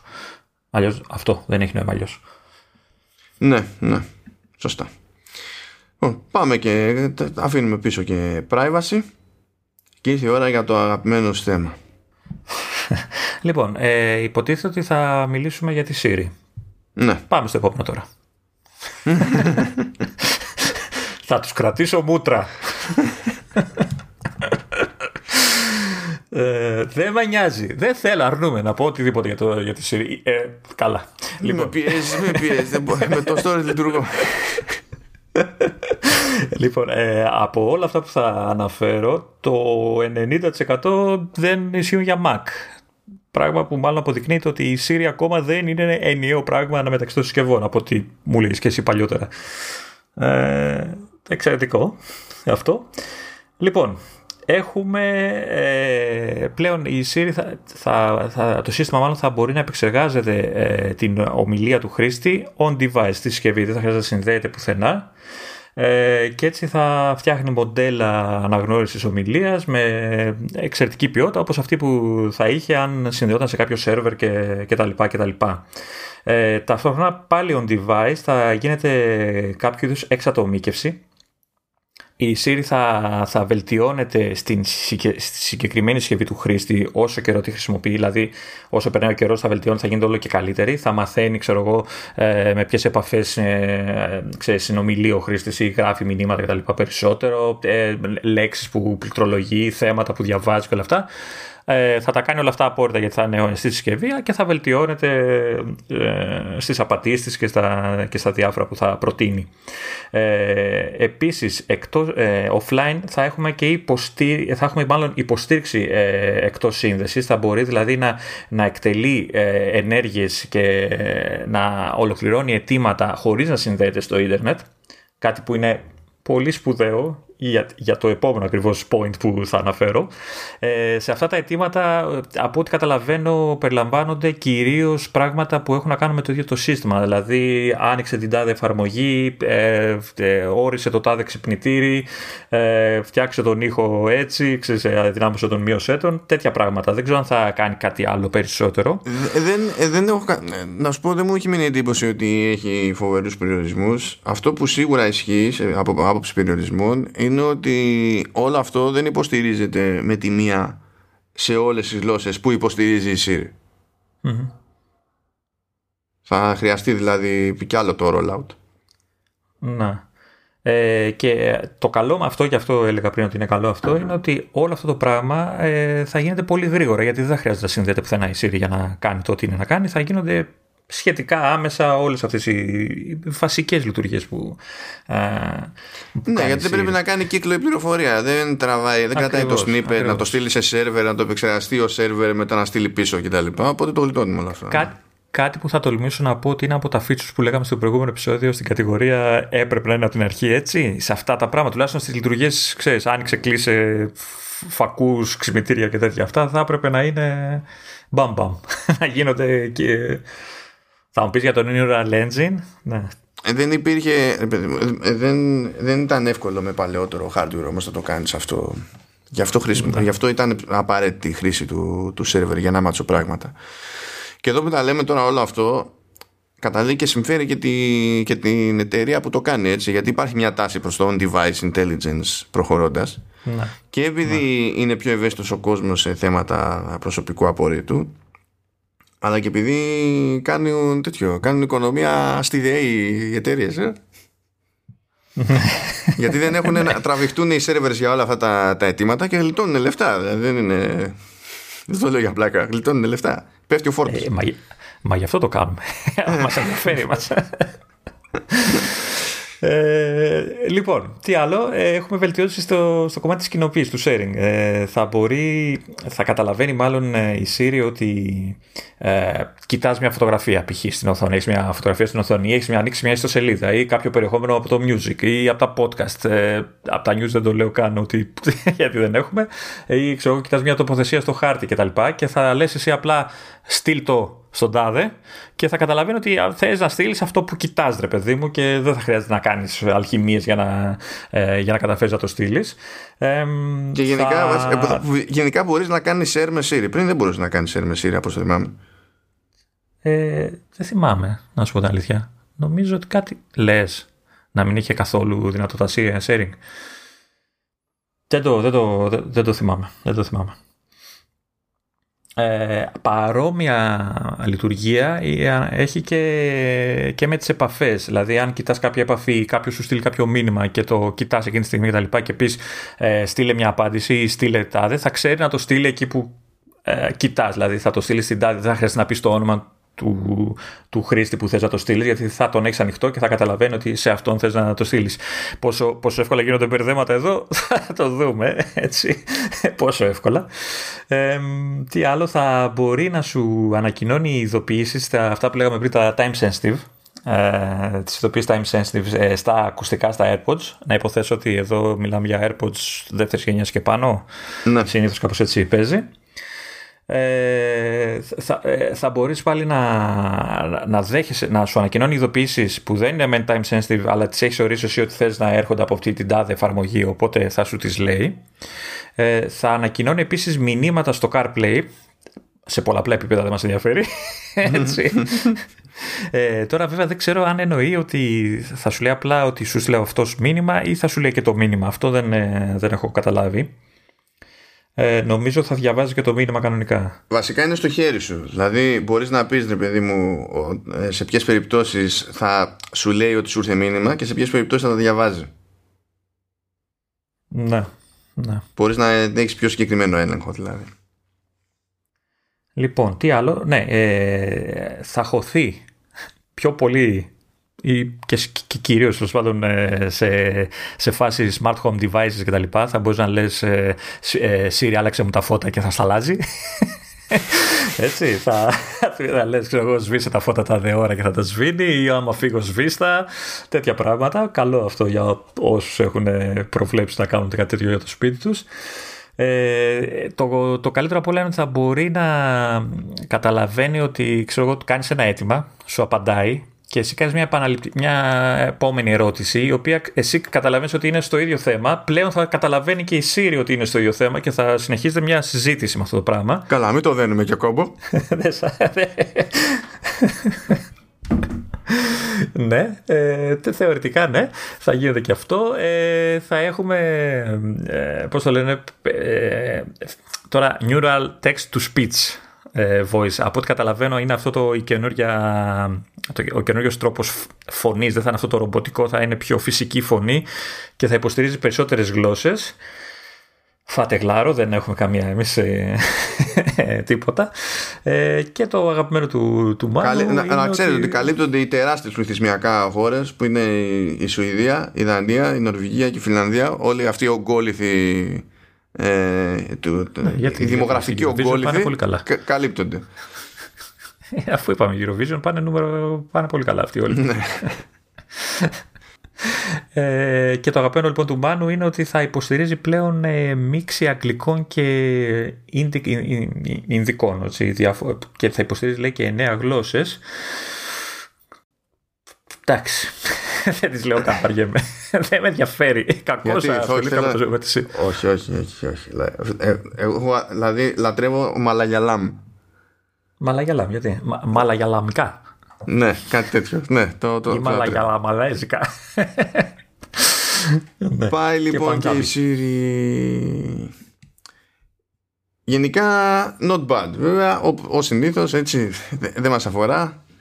Και πάλι όσο και αν μπορεί να μας αφορά θα είναι από σπόντα άμα γυρίσουμε τα πάντα στα αγγλικά ξέρω εγώ και από εκεί και πέρα παλεύουμε ε, των πραγμάτων και με θέματα προφοράς και τέτοια στα οποία δεν είναι, στην οποία δεν είναι εκπαιδευμένη η Siri και πάει λέγοντας Τώρα ήρθε η ώρα για Apple ID. Λοιπόν, είναι δύο, δύο πραγματάκια. Δύο πραγματάκια, όλα και όλα, αλλά πολύ σημαντικά. Λοιπόν, μπορούμε να ορίσουμε λέει account recovery contact. Οπότε σε περίπτωση που έχουμε θέμα και πρέπει να κάνουμε ανάκτηση του, του Apple ID ε, θα μπορεί να ε, βοηθήσει και δεύτερο άτομο για να κάνουμε τέλος πάντων επαναφορά. Επιτελούς. ναι, αυτό είναι το ένα. Αυτό θα βοηθήσει σε πάρα πολλούς συγγενείς και τα λοιπά που τα έχουν κάνει ματάρα. ή σε δύσκολες ώρες και τα λοιπά. Και λέγοντας ε, δύσκολες ώρες, υπάρχει και το λεγόμενο Digital Legacy Program. Που λέει ότι μπορούμε να ορίσουμε συγκεκριμένους ανθρώπους, συγκεκριμένα contacts στην ουσία, που θα μπορούν να αποκτήσουν πρόσβαση στο Apple ID μας μετά θάνατον. Ωραία. Κάτι που επίσης ήταν πάρα πολύ δύσκολο να, να γίνει. Ε, έχω τέψει ότι είχε και πολλά προβλήματα η Apple. Ε, δηλαδή έχουν ακουστεί πολλές περιπτώσεις που φαίνονταν η κακιά που δεν επέτρεπε, βασικά δεν μπορούσε να δώσει πρόσβαση σε ανθρώπους που ξέρεις, συγγενείς σε ανθρώπων που έχουν πεθάνει. Ναι, ναι. Και γινόταν ένα μπάχαλο γενικότερα για, για αυτό το πράγμα. Ναι, τώρα από ό,τι φαίνεται αντιμετωπίζεται αυτό το μπάχαλο. Θα γλιτώσουν και αυτοί, θα γλιτώσουμε και εμείς βασικά. Αυτοί θα έχουν ένα πονοκέφαλο λιγότερο και εμείς θα ξέρουμε ότι υπάρχει συγκεκριμένη λύση στο θέμα. Βέβαια, εντάξει, το ζήτημα ήταν να περνάνε και οι αγορές, ε. Όχι, όχι μόνο οι πληροφορίες, τα δεδομένα, αλλά τέλος πάντων. Τέλος πάντων. τέλος πάντων. Ε, άμα φα... αν είναι στο family, τε, περνάνε, οπότε εντάξει.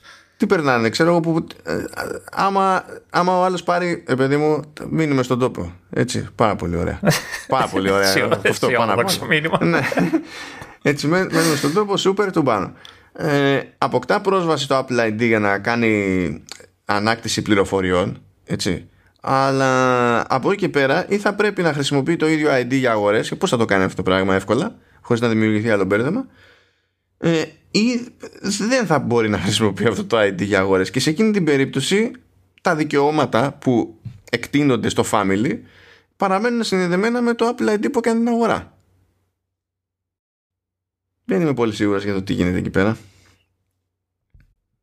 Α ναι, anyhow Πάμε, πάμε.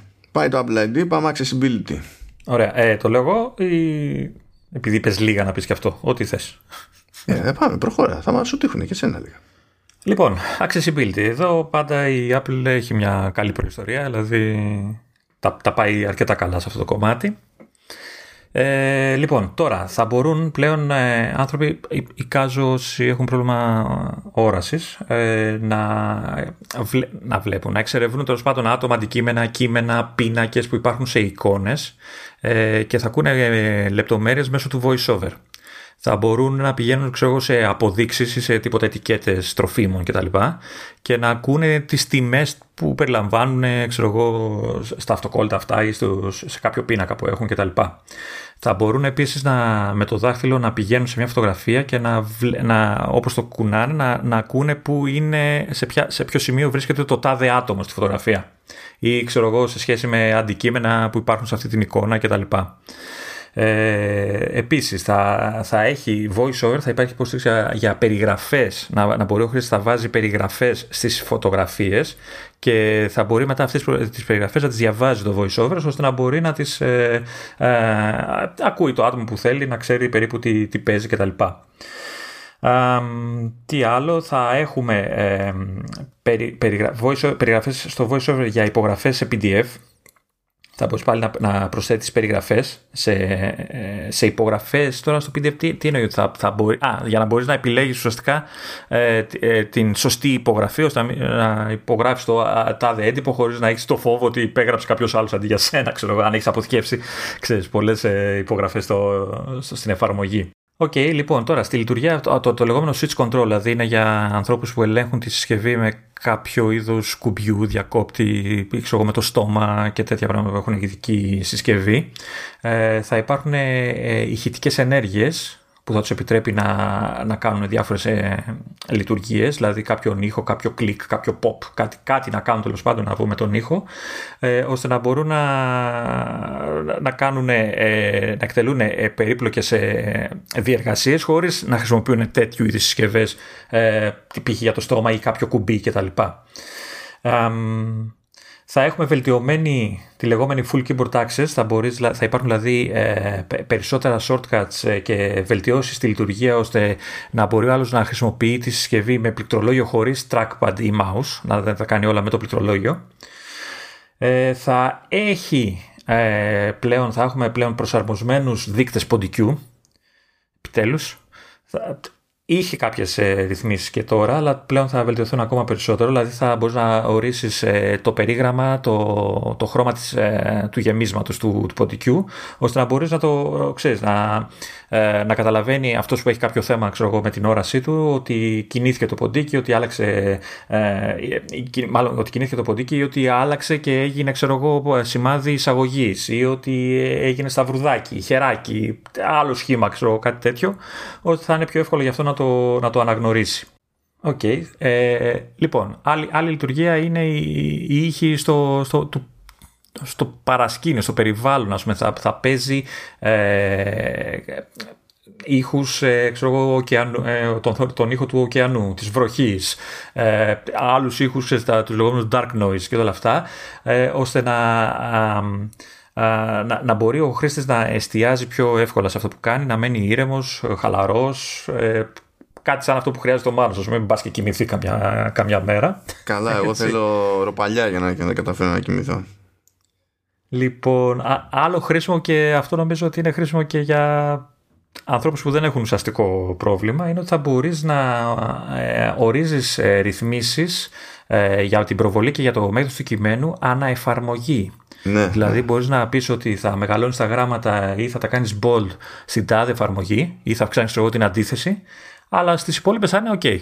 Κάτι που για μένα νομίζω είναι Μ' αρέσει που υπάρχει αυτό το πράγμα. Ναι, προηγουμένως μπορούσε, να, μπορούσε να γίνει ρύθμιση, αλλά στην ουσία ήταν η ρύθμιση που εφαρμοζόταν οριζοντίως. Ενώ τώρα όντως μπορείς να πας εφαρμογή εφαρμογή. Καλό είναι αυτό σίγουρα. Λοιπόν, τώρα το, το άλλο, η άλλη λειτουργία που αφορά κυρίως αυτούς που έχουν προβλήματα ακοής είναι ότι θα μπορούν αυτό υποθέτω μόνο στο εξωτερικό, μόνο στην Αμερική, ε, να εισάγουν στο σύστημα, στις ρυθμίσεις, ε, ένα έντυπο ή σε μορφή PDF, ε, νομίζω ακουόγραμμα λέγονται αυτά. Ναι, ναι. Νομίζω. Ε, και, και με βάση αυτό το ακουόγραμμα θα, το σύστημα θα καταλαβαίνει και θα ρυθμίζει τον ήχο και, τα, και των ακουστικών ή και γενικότερα νομίζω του, του ήχου ώστε να ενισχύει ε, απαλούς ήχους ή να ρυθμίζει κάποιες συχνότητες ώστε να τους ακούει πιο εύκολα ο χρήστης κτλ. Ε, όλα αυτά θα βασίζονται στα αποτελέσματα της εξέτασης ε, του ακουογράμματος που έβαλε ο χρήστης στο σύστημα. έχουμε, θα έχουμε εφαρμογή μεγενθητικού φακού. Ε, από όσο ξέρω υπάρχει, ναι, αλλά θα είναι πλέον default. Αυτή εννοεί την ίδια. Ναι, okay. ναι. Απλά θα, είναι, θα, θα, γίνει default, στο, θα είναι δηλαδή ήδη εγκαταστημένη, αυτό εννοούν ως default. Κοίτα, εγκαταστημένη είναι έτσι κι αλλιώς. Απλά φαντάζομαι ότι ο ποιητής εννοεί πως θα, γίνεται, θα είναι πλέον σαν εφαρμογή με δικό του εικονίδιο, γιατί τώρα είναι επιλογή στο control center ή shortcut, ξέρω εγώ, μπορείς να βάλεις στο, στο power button και τέτοια. Ε, αλλά δεν είναι κάτι που μπορείς να έχεις με εικονίδιο ρε παιδί μου στο, στην home screen εκτός βέβαια αν έφτιαχνες shortcut με την εφαρμογή shortcuts. Αλλά από ό,τι καταλαβαίνω αυτή είναι όλη και όλη η αλλαγή στη συγκεκριμένη περίπτωση. Τη χρησιμοποιώ αυτή την έχω όντως συντόμευση.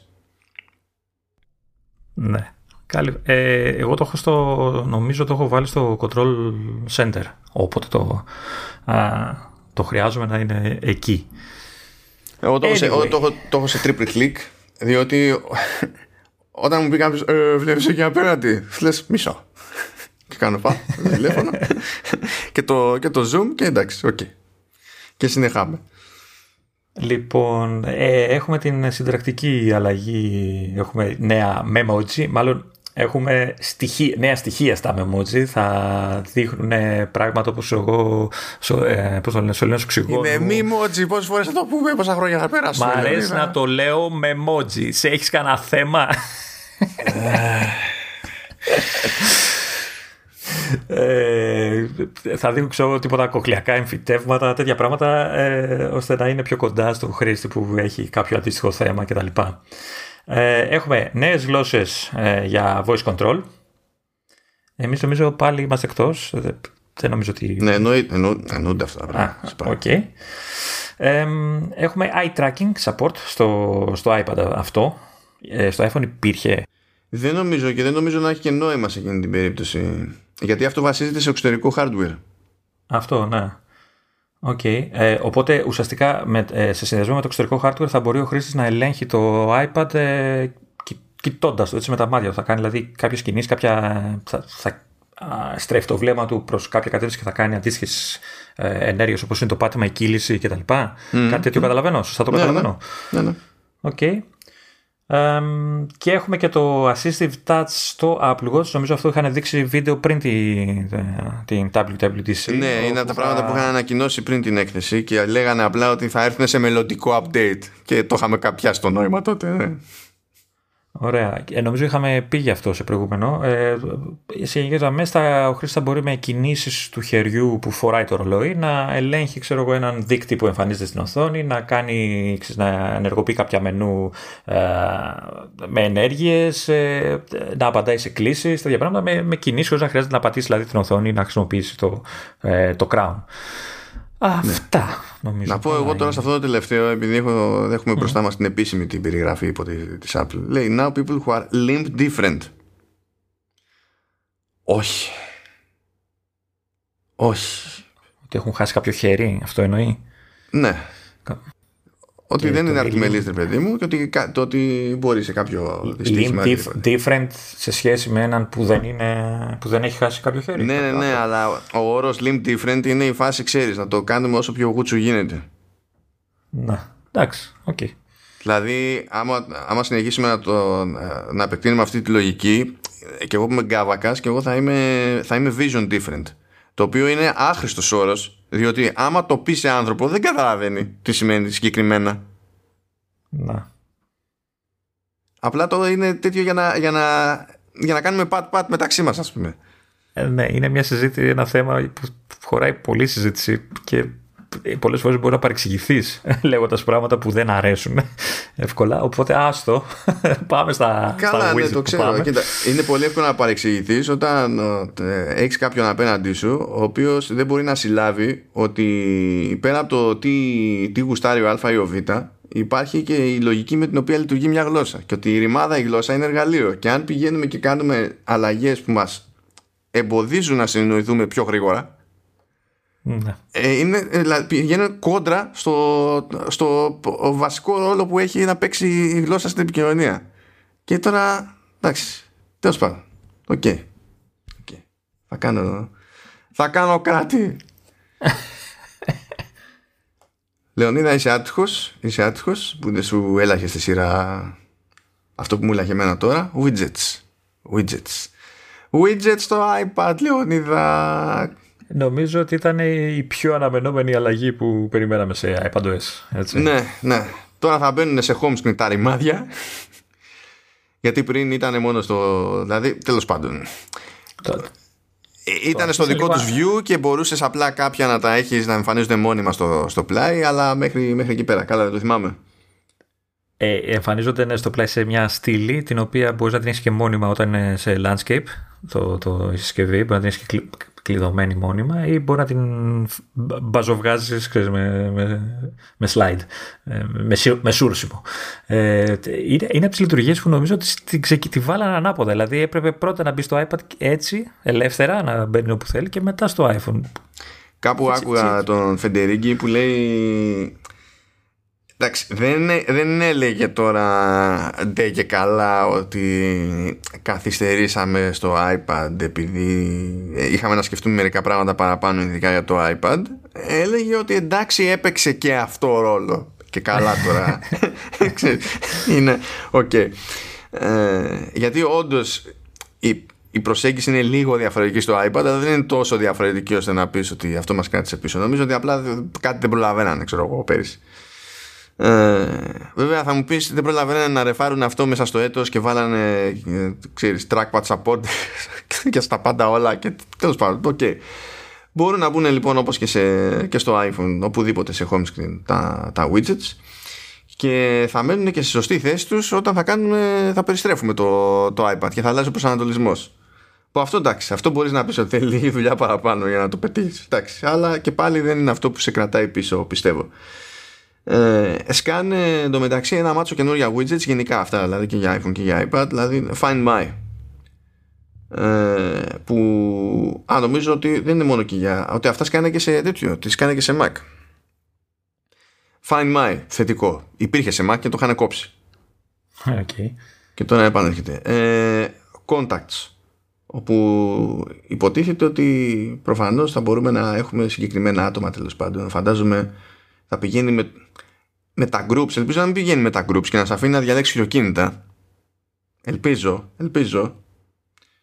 Ε, και για κάποιο λόγο λέει ότι στο contacts widget ε, θα μπορείς να δίνεις και το ok υποτίθεται για, για συναλλαγές με το family sharing ε, ή για αιτήματα screen time. Δεν ξέρω πώς αυτό θα κολλάει στο, στο widget των contacts. Α, πολύ αν, αν γίνεται αυτό για τις αγορές please Please, πραγματικά να γίνεται. Ε, αυτό το approve που λέει για family. ναι, όχι απλά προσπαθώ. Δεν ξέρω χωροταξικά πώς θα, καταλήγει να ε, θα λειτουργεί έχει αυτό. κάποιο. Ξέρω εγώ, θα μου πεις, βέβαια για να κάνεις approve πρέπει να σου έρθει το αίτημα. Ναι. Θα καταλαβαίνει το widget ότι ήρθε έτοιμα και θα εμφανίζει κάποιο κονίδιο, ξέρω εγώ. Και θα πρέπει να το καταλαβαίνει και άμεσα έτσι. Και υποτίθεται ότι είμαστε ακόμα στη φάση που τα widgets δεν είναι interactive, interactive και Ναι. δεν ανανεώνονται, δεν ανανεώνονται κάτι και λίγο. Οκ, θα έχει ενδιαφέρον να το δούμε αυτό πώς πάει. Πάντως θα μου τα χέρια αρκετά. Σκάει επίσης Game Center Widget που υποτίθεται ότι θα έχει μια συντόμευση και καλά continue playing για να πάμε να επιστρέψουμε στο παιχνίδι που, που ήμασταν ε, και θα βλέπουμε και τι παίζουν φίλοι και τα λοιπά Οκ. Ε, App Store Widget τώρα αυτό εντάξει, αυτό στην ουσία είναι προωθητική ενέργεια έτσι είναι αυτό. Θα Ναι, υπάρχει ένα αυτό widget ήθελα. που θα δείχνει stories, collections και in-app events και τα λοιπά ε, στην ουσία περιεχόμενο από το Today tab του, του App Store θα σκάει, θα προσγειώνεται στο widget. Λες, οκ, μπράβο. Εντάξει, για τα μάτια του κόσμου είναι αυτό προωθητική ενέργεια, γιατί δεν, πώς θα το βάλουν να το έχουν στην οθόνη αυτό το πράγμα; Δεν, δεν ξέρω πραγματικά, δεν ξέρω. Mail widget. Για να... Ε, θα έλεγα τώρα, τέ- τέλος πάντων. Ε, για να βλέπουμε τι, τι mail έχεις κάνει τελευταία, θα μου είναι άχρηστο αυτό. Γιατί μου σκάνε με τέτοιο ρυθμό τα mail που δεν θα μου λέει κάτι τότε, θα μπορώ να δω πέντε. το, το, το θέμα είναι να, να γινόταν τουλάχιστον ε, γρήγορα refresh, γιατί εγώ έχω το αντίστοιχο του, του Spark, ας πούμε, το οποίο για να κάνει refresh, ο- ξέρεις, επί- θυμάσαι το Spark έχει τη λειτουργία που όταν τελειώσει με ένα email το κάνεις archive, swipe και φεύγει και τα λοιπά. Ε, για να το πάρει χαμπάρι αυτό το widget, ότι έχεις κάνει πλέον και έχεις καθαρίσει το inbox σου, πρέπει να ανοίξεις την εφαρμογή. Έτσι δηλαδή. Δε, ή αργεί τόσο πολύ, τόσο πολύ που στο τέλος μπερδεύεσαι. Ε, Τα έκανα, δεν τα έκανα, θυμάμαι. Έτσι. Ναι, ναι. Και λέει ότι τέλος πάντων θα έχουμε quick access λέει, σε ένα από τα mailboxes. Ελπίζω αυτό να σημαίνει ότι μπορώ να, κρα- ε, να, να δείξω το unified inbox, διότι αλλιώς δεν έχει νόημα το πράγμα. Αν μου βάζει να διαλέξω account, τον πιάνω. Όχι, θα γεμίσει το home screen με widget mail. Έτσι, ένα για το κάθε account. θα είναι πάρα πολύ χρήσιμο, ναι, όλο αυτό. Ε, Επίσης λέει, θα, τέλος πάντων, δεν είναι νέα widgets αυτά, ε, αλλά είναι περισσότερο νέος χαρακτηρισμός widgets. Λέει ότι όταν θα κάνεις upgrade στο iOS 15, θα βλέπεις ένα καινούριο, λέει, standard layout με, με widgets από τις εφαρμογές ε, που χρησιμοποιείς συχνότερα, αλλά οργανωμένα τα widgets σε, σε smart stacks ήδη. Μμμ.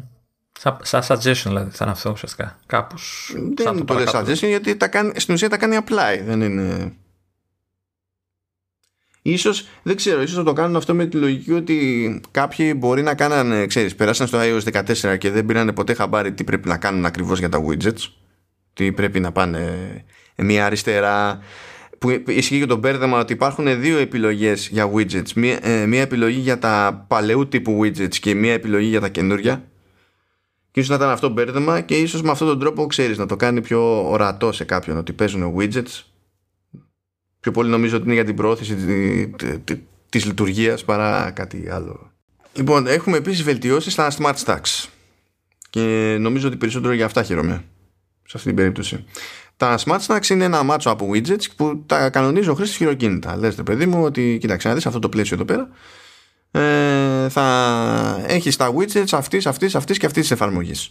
Και υποτίθεται ότι μετά το σύστημα με βάση το, τις συνθήκες, την προϊστορία, τα δεδομένα χρήσης που έχει κτλ. Κάνει κύκλο τα widgets προσπαθώντας να δείξει αυτό που πιστεύει ότι θα είναι πιο χρήσιμο δεδομένων των περιστάσεων κτλ. Τώρα όμως το σύστημα θα εμφανίζει widgets που δεν έχουμε βάλει εμείς χειροκίνητα όταν θεωρεί ότι έχουν κάποια χρήσιμη πληροφορία για την περίσταση. Αλλά θα τα εμφανίζει προσωρινά. Δεν είναι ότι θα τα προσθέτει όντως στο stack και θα έχει επιλογή, άμα θέλουμε εμείς να το κρατήσουμε αυτό στο stack, αυτό που μας έχει προτείνει, να το χώνουμε όντως κανονικά στο stack. Αλλά το, νομίζω το πιο σημαντικό είναι ότι θα μπορούμε να αλλάξουμε εύκολα σειρά στα widgets στο ρημάδι, το stack. Ναι. Ε, γινότανε αυτό γινόταν, μπορούσε να αλλάξει τη σειρά, αλλά ναι, okay, στο iPhone ήταν πολύ χαζή η διαδικασία. Και ένα πράγμα που δεν ξέρω γιατί δεν το έχει στι γενικές περιγραφές εδώ πέρα η Apple είναι ότι υπάρχει ένα καινούριο μέγεθος για widget που είναι πιο γαϊδούρι ακόμη, συγκεκριμένα για part του iPad. Ναι. αν και θα ήθελα να υπήρχε και ένα πιο μικρό. Συγκεκριμένα για πάρτι του iPhone. Να. Το, το μεγάλο θεωρητικά θα έχει χρησιμότητα σε, στα 13 έτσι. Κυρίως, άδικα στο 11. Ε, γιατί, γιατί το λες; Ε, εντάξει, νομίζω. Θα, θέλω να το δω βέβαια, να δω πόσο γαϊδούρι θα είναι, πόσο mm. μεγάλο θα είναι, για να, να δω αν όντως έχει χρησιμότητα σε πιο μικρή οθόνη. OK, okay, θα το δούμε. Θα, το, θα έρθουν οι μπέτες. Κοντεύει ο Ιούλιος. Κοντεύει. Λοιπόν, πάνε για τα widgets. Πάνε, πάμε για τα widgets. Τώρα γυρνάμε εκεί σε κάτι κομβία. Με ή, ή, ή, μπουτόν. Ναι. σε, σε πλήχτρα. ναι. Ο λόγος λοιπόν είναι για το keyboard σε, σε iPhone και, και iPad. Α, συγγνώμη. Ναι. Ε, λοιπόν, η πρώτη νέα λειτουργία είναι παλιά.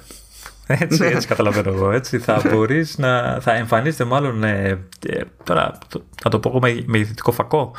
Ε, όταν, ναι, όταν και δεν θα, το, δεν, θα μοιάζει, δεν θα μοιάζει με φακό. Δεν θα είναι τόσο εμφανές το, το design, ξέρεις, ότι αυτό που βλέπω είναι φακός. Είναι λίγο περίεργο, αλλά ναι, για πες. Τέλος πάντων, θα επιλέγεις κείμενο και την όπου το επιλέγεις θα σου εμφανίζεται μεγεθυμένο ώστε να ξέρεις ακριβώς τι επιλέγεις ε, και να επιλέξεις ακριβώς αυτό που θες. Να ξέρεις τι είναι κάτω από το δάχτυλο, βέβαια, αδερφέ. αυτό. Κάτι που υπήρχε και το, το αφαίρεσαν. Κάτι, τι είχαν κάνει, δεν θυμάμαι καν. Ναι, το είχαν αφαιρέσει. Το είχαν αφαιρέσει, ναι. Ωραία. Τέλεια. Ε, τώρα, ε, OK, okay. έχουμε καινούργια πληκτρολόγια για, ε, τώρα τα λέει ε, VNI και VIQR είναι για βιετναμικά που είναι η μέθοδοι, μέθοδοι εισαγωγή. Είναι και από ό,τι καταλαβαίνω και πιο, από τους πιο δημοφιλείς. Ναι, είναι για τη διάταξη του. Πώς λέμε QWERTY, είναι για τη διάταξη του ψυχολογίου. Έχουμε περισσότερες γλώσσες για το QuickPath.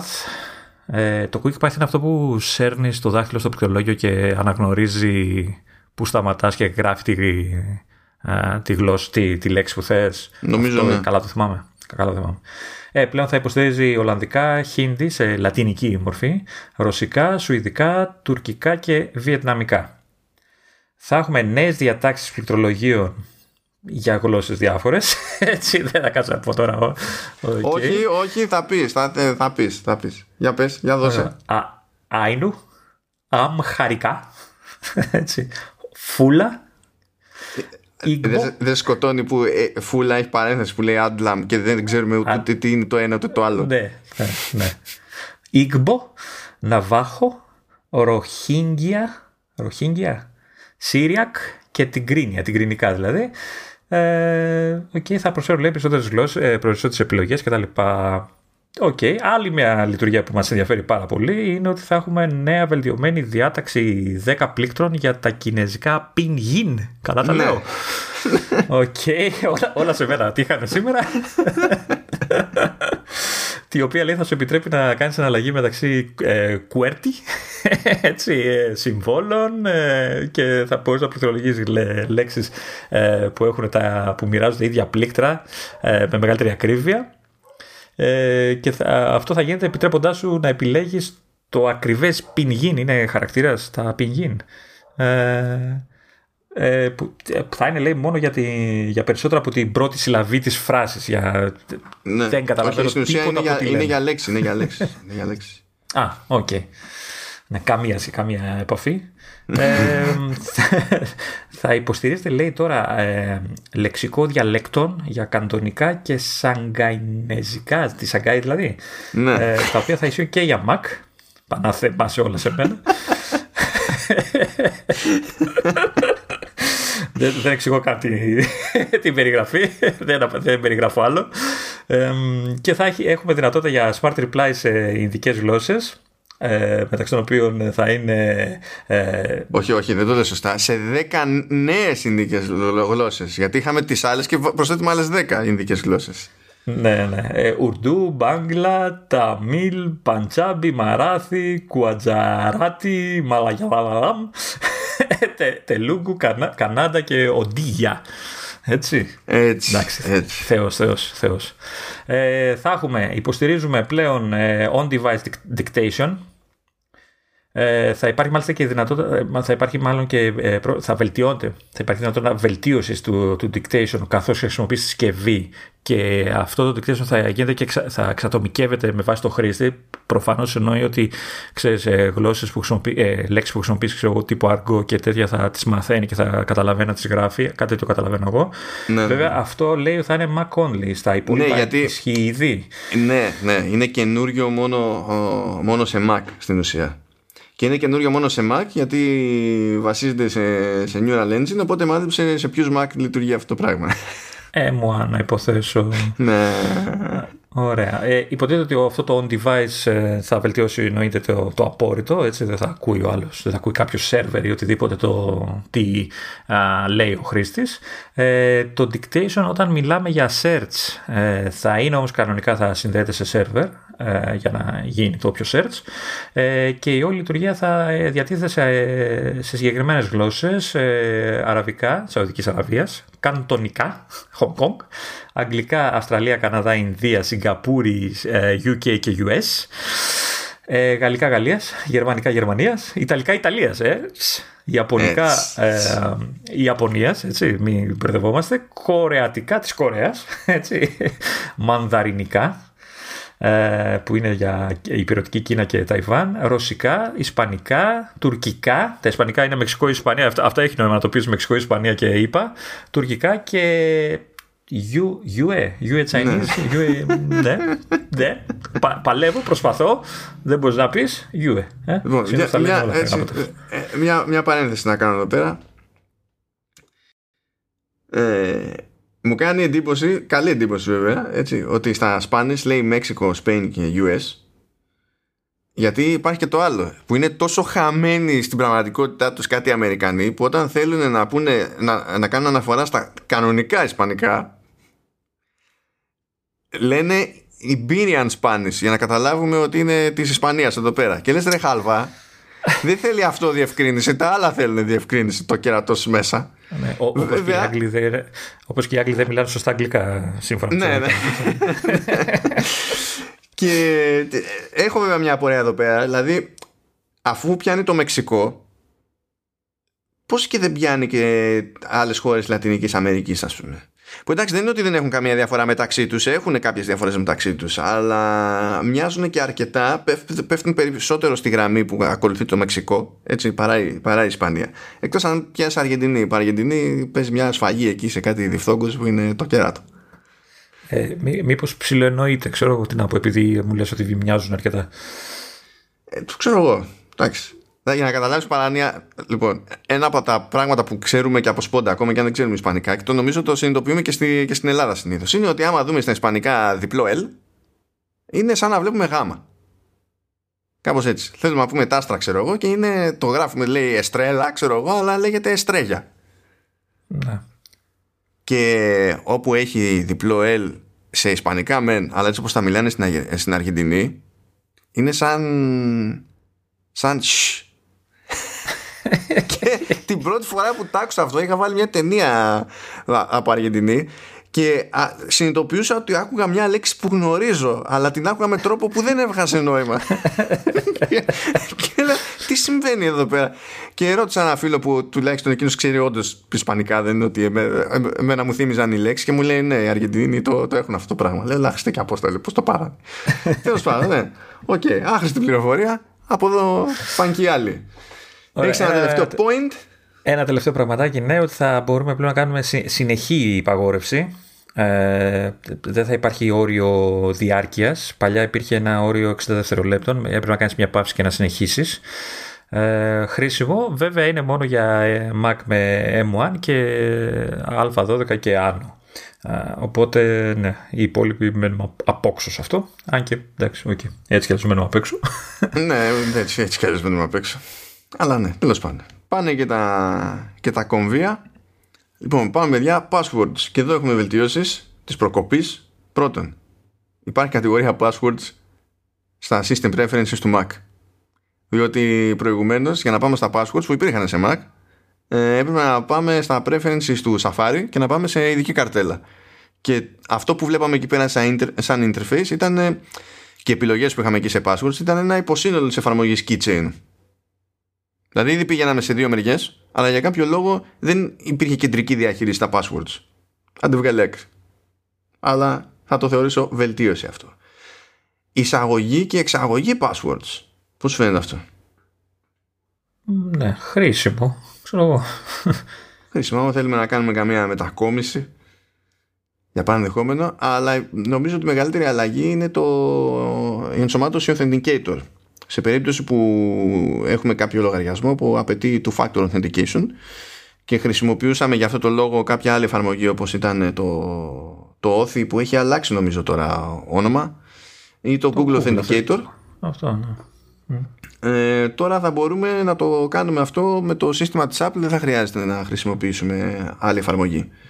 Και το εξτραδάκι είναι ότι λειτουργεί και το fill οπότε δεν θα χρειάζεται να κάνουμε μπρος πίσω για να πάρουμε τον έξτρα κωδικό να το πληκτρολογήσουμε να το κάνουμε paste στο πλαίσιο που θα έπρεπε να μπει τέλος πάντων και να ολοκληρωθεί το, το login είμαστε, είμαστε κομπλέ επίσης θα είναι δυνατή λέει η διαχείριση iCloud Passwords σε Windows θα βγάλουν εφαρμογή iCloud Passwords. Το καταλαβαίνεις; Επιτέλους.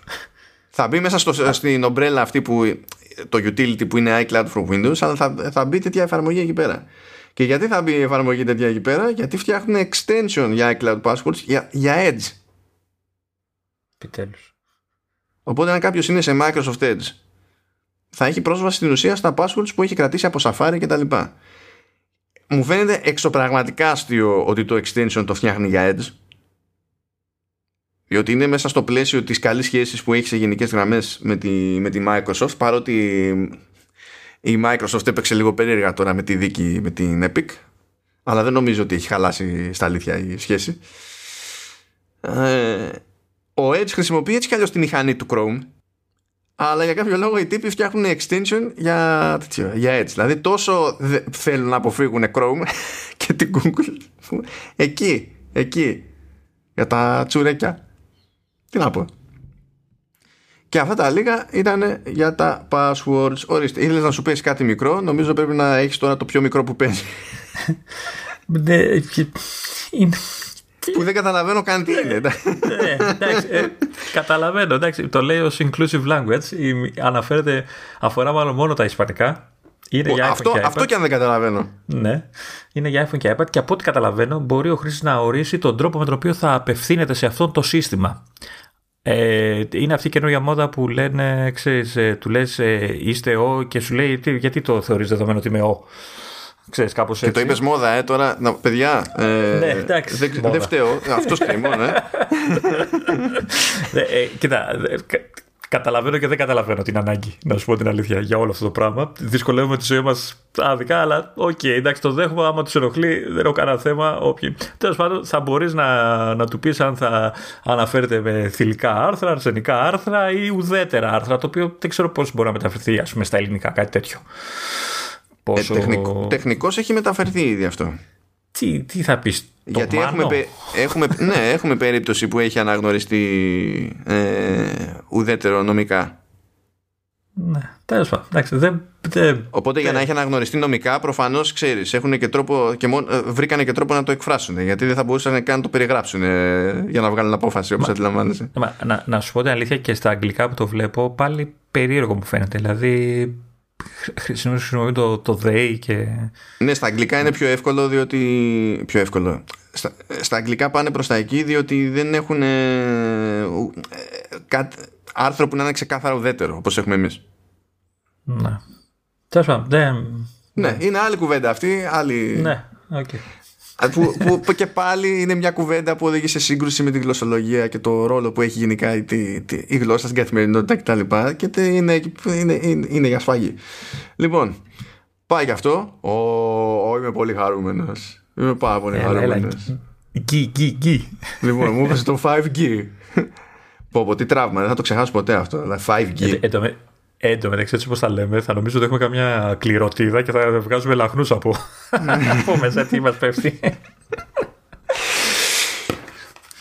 Είδες ότι, είδες ότι πρόσεξα τη λέξη έτσι να την πω πριν την πω. ναι. λοιπόν, λέει, ετάζει enhanced connectivity.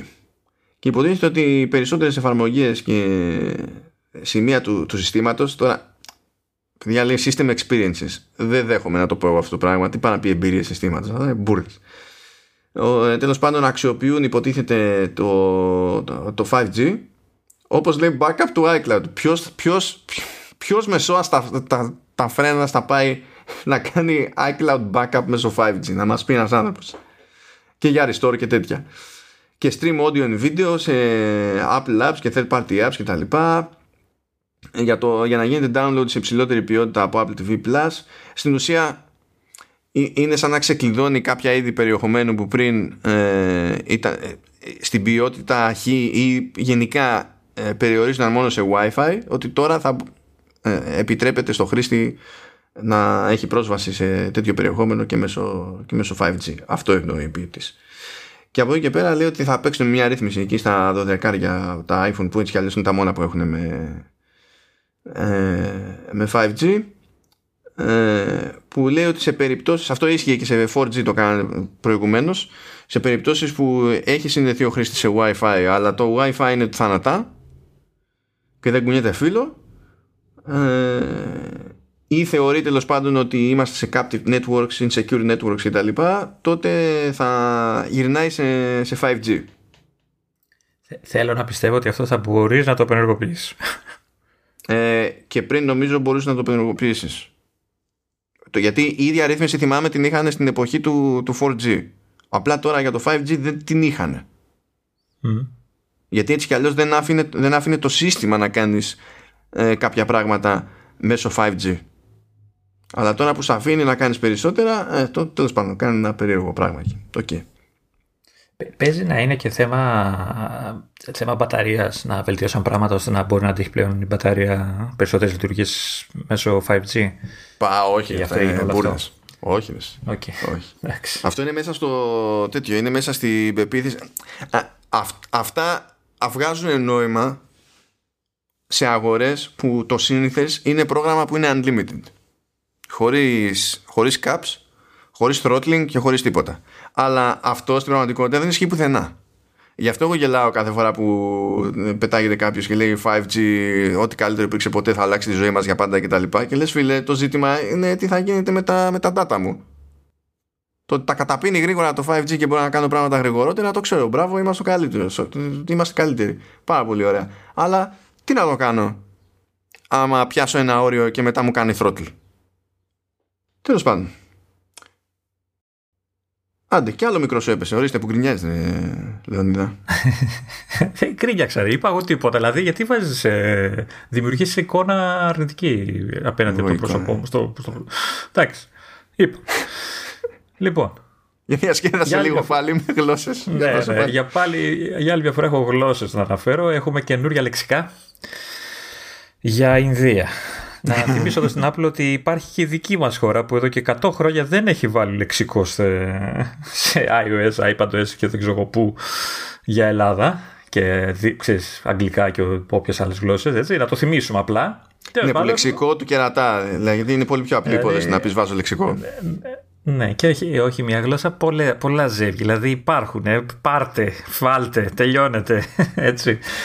Ε, Τέλος πάντων, θα έχει για την Ινδία, θα περιλαμβάνουν ε, Ούρτου αγγλικά, Ταμίλ αγγλικά, Τελούγκου αγγλικά, Γκουτζουαράτι αγγλικά και προφανώς και, και αντίστροφα, έτσι, και τα αντίστροφα λογικά.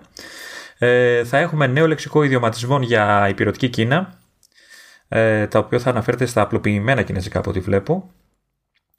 Ε, και έχουμε και λεξικά καινούρια για το Hong Kong, ε, το οποίο, το, τα οποία θα περιλαμβάνουν ένα λεξικό ιδιωματισμών από παραδοσιακά κινέζικα σε αγγλικά, από παραδοσιακά ε, κινέζικα ε, σε αγγλικά για ιδιωματισμούς σε καντονικά. Από καντονέζικα, καντονέζικα. Καντονέζικα, OK. Okay. Ναι. Και καντονικά νομίζω.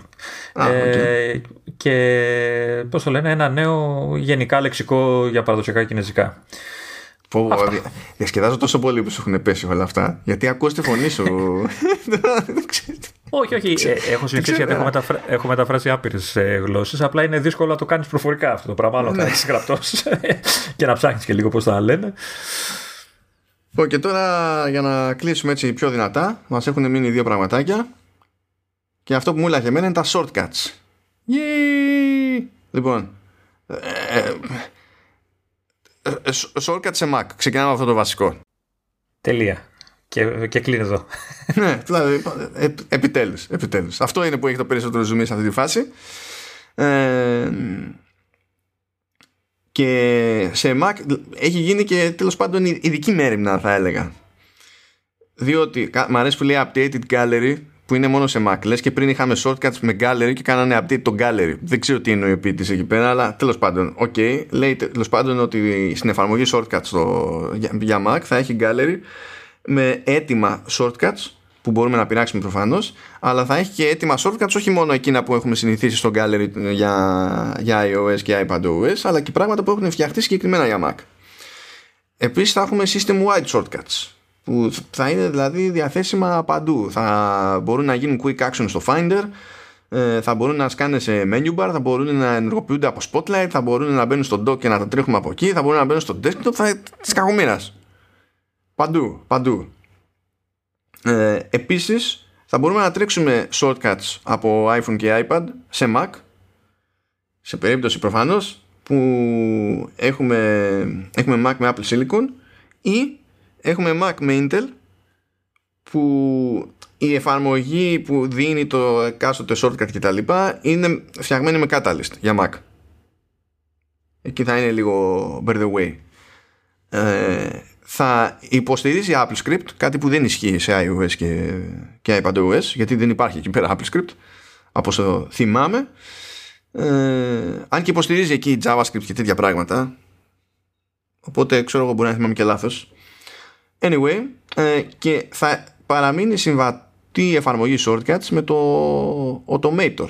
Το Automator δεν εξαφανίζεται, αν και είναι θέμα χρόνου να εξαφανιστεί, ε, καθώς ας το πούμε ενηλικιώνεται η εφαρμογή shortcuts ε, σε Mac γιατί η Apple είπε κιόλας ότι το μπάσιμο των shortcuts σε Mac είναι στην ουσία μια, είναι η αρχή μιας προσπάθειας που θα κρατήσει χρόνια ώστε στο τέλος φαντάζομαι να έχουμε μόνο ένα σύστημα ρε παιδί μου, σε αυτή την περίπτωση και λέει τέλος πάντων ότι έχουν βάλει μηχανισμό ώστε με ικανά ποσοστά επιτυχίας αν έχουμε κάποια workflows έτοιμα από Automator να μπορούμε να τα κάνουμε convert σε shortcuts. Όλα αυτά είναι μαγικά. Δηλαδή, για μένα αυτή η προσέγγιση για shortcuts σε Mac είναι από τις περιπτώσεις που δικαιολογείται η καθυστέρηση. Γιατί όντως κάνανε πράγματα που δεν είχαν να κάνουν και δεν χρειαζόταν ε, να γίνουν σε, σε iPhone και, και iPad. Ε, εγώ έχω μια περιέργεια να δω πόσο θα εκμεταλλευτούν τον πιο ανοιχτό χαρακτήρα του συστήματος. Δηλαδή, γιατί το iPhone και το iPad όσο να είναι πιο κλειστά συστήματα, έχουν κάποιους περιορισμούς. Στο Mac θέλω να πιστεύω ότι θα δούμε πράγματα που δύσκολα θα γίνονταν στα mobile. Ελπίζω δηλαδή να γίνουν πράγματα. Εγώ θέλω σίγουρα να πειραματιστώ μόνο και μόνο για την άπλα που θα έχει. Και πιστεύω ότι θα είναι λιγότερο πέδεμα να φτιάξω ένα shortcut. Διότι ε, εντάξει, δεν, δεν είμαι άτομο τώρα ακριβώς των shortcuts. Έτσι, δεν είμαι τύπος που νιώθει να φτιάξει κάτι πολύπλοκο. Δεν, δεν αφιέρωσα ποτέ το χρόνο για να συντονιστώ επαρκώς. Αλλά ένα κλασικό ζήτημα που έχω είναι τα άπειρα μπρος πίσω που πρέπει να κάνω και το πόσο δίστροπο είναι ώρες ώρες το drag and drop για τα actions και τέτοια στο, σε, σε iPhone. Ε, σε iPad εντάξει δεν, δεν έχω iPad μεγάλο πρόχειρο οπότε δεν. Είναι καλύτερα πάντως εντάξει. Θα, θα είναι λογικά στη λογική του, του macOS. Ε, γι' αυτό ελπίζω, ξέρεις, αυτό να λειτουργήσει λίγο σαν τυράκι, να με ψήσει λίγο παραπάνω. Βέβαια δεν ξέρω τι νόημα θα έχει πέραν του Mac, διότι το ιδανικό είναι να πεις ότι φτιάχνω ένα shortcut και επειδή συγχρονίζονται τα shortcuts, να ξέρεις ότι αυτό θα λειτουργήσει, ξέρεις, θα σου σκάσει και στο τηλέφωνο, ξέρω εγώ και τέτοια. Αλλά για μένα θα είναι δύσκολο να φτιάξω κάτι τέτοιο, διότι σε κάθε περίπτωση θα αναρωτιέμαι αν αυτό που χρησιμοποιώ τρέχει με catalyst ή όχι ή αν, θα είναι κάτι που έχει να κάνει με το σύστημα της ίδιας της Apple ας πούμε και, και τα λοιπά. Εγώ πάλι θέλω να, να ψαχτώ λίγο με, τα, με ό,τι αφορά το Finder. Έχω κάποια πράγματα που θα ήθελα να δω μήπως μπορούσα να τα κάνω με shortcuts. Αυτό. Ναι. Και εμένα με διάφορα. Θα, θα, θα, θα πειραματιστώ πιο σοβαρά αυτή τη φορά τώρα που θα σκάσουμε σε Mac. Ε, έχουμε πάντως και κάποιες βελτιώσεις που είναι γενικότερες. Ε, υποτίθεται ότι όταν είμαστε στον editor των shortcuts ε, σκάνε suggestions πλέον για το επόμενο action. αν, αν λειτουργεί αυτό καλά θα είναι χρήσιμο. Ναι, γιατί θα γλιτώνουμε ε, πάλι μπρος πίσω και τέτοια, ειδικά, στα, ειδικά στο τηλέφωνο. Ε, λέει βελτιωμένο sharing για, για shortcuts. Ε, Επιτέλους. ναι, γιατί θα μπορούμε να στείλουμε απλά ένα link τέλος πάντων και δεν θα χρειάζεται εκείνος που παραλαμβάνει το, το shortcut να κάνει ταρζανιές για θέματα ασφαλείας και τα λοιπά. Ε, θα εμφανίζονται λέει prompts από το σύστημα και θα μπορεί με, με πολύ πιο εύκολο τρόπο στην ουσία να εξηγεί στο shortcut σε τι είδους δεδομένα μπορεί να έχει ή δεν μπορεί να έχει πρόσβαση τέλος πάντων. Και προφανώς εντάξει, είπαμε για το cross device management, διότι συγχρονίζονται όλα πέρα δόθε και μπορούμε να κάνουμε αλλαγές πέρα δόθε και τα λοιπά. Εντάξει, τα παίξει εκεί πέρα ψιλοχαμούλης πιστεύω. Και αυτό είναι το πρώτο τελευταίο της ημέρας, διότι το τελευταίο είναι. Είναι το ζωντανό κείμενο. Όπως λέμε τα ζωντανά γιαούρτια. Ή το, ή, ή το ζώντο κείμενο. Ωραία, φίλε. Ε, λειτουργία που είναι μόνο για συσκευές με α12 και, και άνω, ε, για M1 και άνω που δεν υπάρχει ακόμα και φυσικά δεν αφορά την Ελλάδα όσον αφορά την υποστήριξη των ελληνικών. Αλλά παρόλα αυτά σαν λειτουργία είναι μουρική, πολύ. Έτσι, μ' αρέσει. Ε, δεν ξέρω πόσο καλά θα λειτουργεί και τα λοιπά, θα το δούμε αυτό όταν έρθουν οι beta. Ε, τι γίνεται τώρα, πλέον ε, θα τραβάς φωτογραφία και αν αυτή η φωτογραφία περιλαμβάνει κάτι που έχει κείμενο, αυτό το κείμενο θα είναι διαδραστικό. Θα το αναγνωρίζει το σύστημα και θα μπορείς να το κάνεις copy-paste, να κάνεις κάποια σχετική αναζήτηση, να το μεταφράσεις. Ε, και νομίζω εδώ είχαν δείξει ότι αν είναι, ξέρω εγώ, έχει κάποιο URL θα μπορείς να το πατάς και να πηγαίνεις στο Safari κατευθείαν στη σελίδα. Κάτι τέτοιο θυμάμαι από την παρουσίαση. Και για τηλέφωνα. Και για τηλέφωνα και για τηλέφωνο. Δηλαδή σου στέλνουν ξέρεις, χειρόγραφα ένα τηλέφωνο και. Ναι, ναι, ναι. Αυτά είναι data types που τα αναγνωρίζει το σύστημα έτσι κι αλλιώς. Απλά εμένα μου κάνει εντύπωση περισσότερο το χειρόγραφο γιατί το χειρόγραφο είναι πιο δύσκολο. Ενώ το ξέρεις, άμα είναι κάποια ναι, πληροφορία ναι. τυπωμένη κάπου, είναι κάτι σε ταμπέλα, ε, ε, είναι πιο εύκολο. Είτε νούμερο είναι, είτε κείμενο, ξέρω εγώ. Ε, υποθέτω ότι οι γιατροί που μας ακούνε με τα κλασικά fonts των γιατρών δεν νομίζω θα τους δουλεύει ποτέ. Όχι, δεν υπάρχει υποστήριξη για αυτούς. Λυπούμαστε. Βασικά λυπούμαστε γιατί άμα υπήρχε θα καταλαβαίναμε μια φορά τι διάλογο γράφουν. Έστω και με τη βοήθεια hardware. Ε, λοιπόν, η λειτουργία θα είναι διαθέσιμη στα, στα photos, ε, στη λειτουργία screenshot, εκεί που τραβάς δηλαδή screenshots, ε, στο quick look, στο safari και ζωντανά στην κάμερα την ώρα ξέρεις, στο, στο viewfinder της κάμερας, δηλαδή την ώρα που πας να τραβήξεις την, ε, τη φωτογραφία. Yeah, μπορεί, να, μπορεί να κάνετε copy το κείμενο και να, το, να πάτε μετά κάπου αλλού και να το κάνετε paste και να βγει paste κανονικά ως text στο σύστημα. Μιλάμε τώρα για μαγκές μεγάλες, όχι για ιδέες. Να. Καλά, κάτσε να το δούμε. έτσι, κάτσε να και προφανώς χρησιμεύει αυτό και στην αναζήτηση. Έτσι. Δηλαδή στο photo library α, ε, μπορούμε να ψάξουμε κάποια πληροφορία που αν υπάρχει κάπου ως κείμενο μέσα σε φωτογραφία, τη βρίσκει. Ναι, αυτό είναι το επόμενο νομίζω. Συγγνώμη, συγγνώμη, συγγνώμη. Λέω. Ήμουν πολύ ενθουσιασμένος για, για το καλό. Ναι, αυτό, το αυτό είναι το, το visual lookup, το οποίο θα σου επιτρέπει, θα, θα υπάρχει κάποιο, από ό,τι καταλαβαίνω, σε, θα εμφανίζεται ένα κουμπί πληροφοριών, αυτό το, το γιώτα λογικά, ε, και θα μπορείς να κάνεις είτε swipe up ή θα πατάς αυτό το κουμπί σε μια φωτογραφία και θα σου κάνει highlight ε, ό,τι αντικείμενα και σκηνές αναγνωρίζεις το σύστημα και έτσι θα μπορείς να κάνεις κάποια σχετική αναζήτηση. Δηλαδή, αν είναι κάποιος πίνακας ζωγραφικής, θα το, θα τον αναγνωρίζεις, θα το πατάς και θα σε πηγαίνει σε κάποια σελίδα που θα σου έχει πληροφορίες για αυτόν τον πίνακα ζωγραφικής.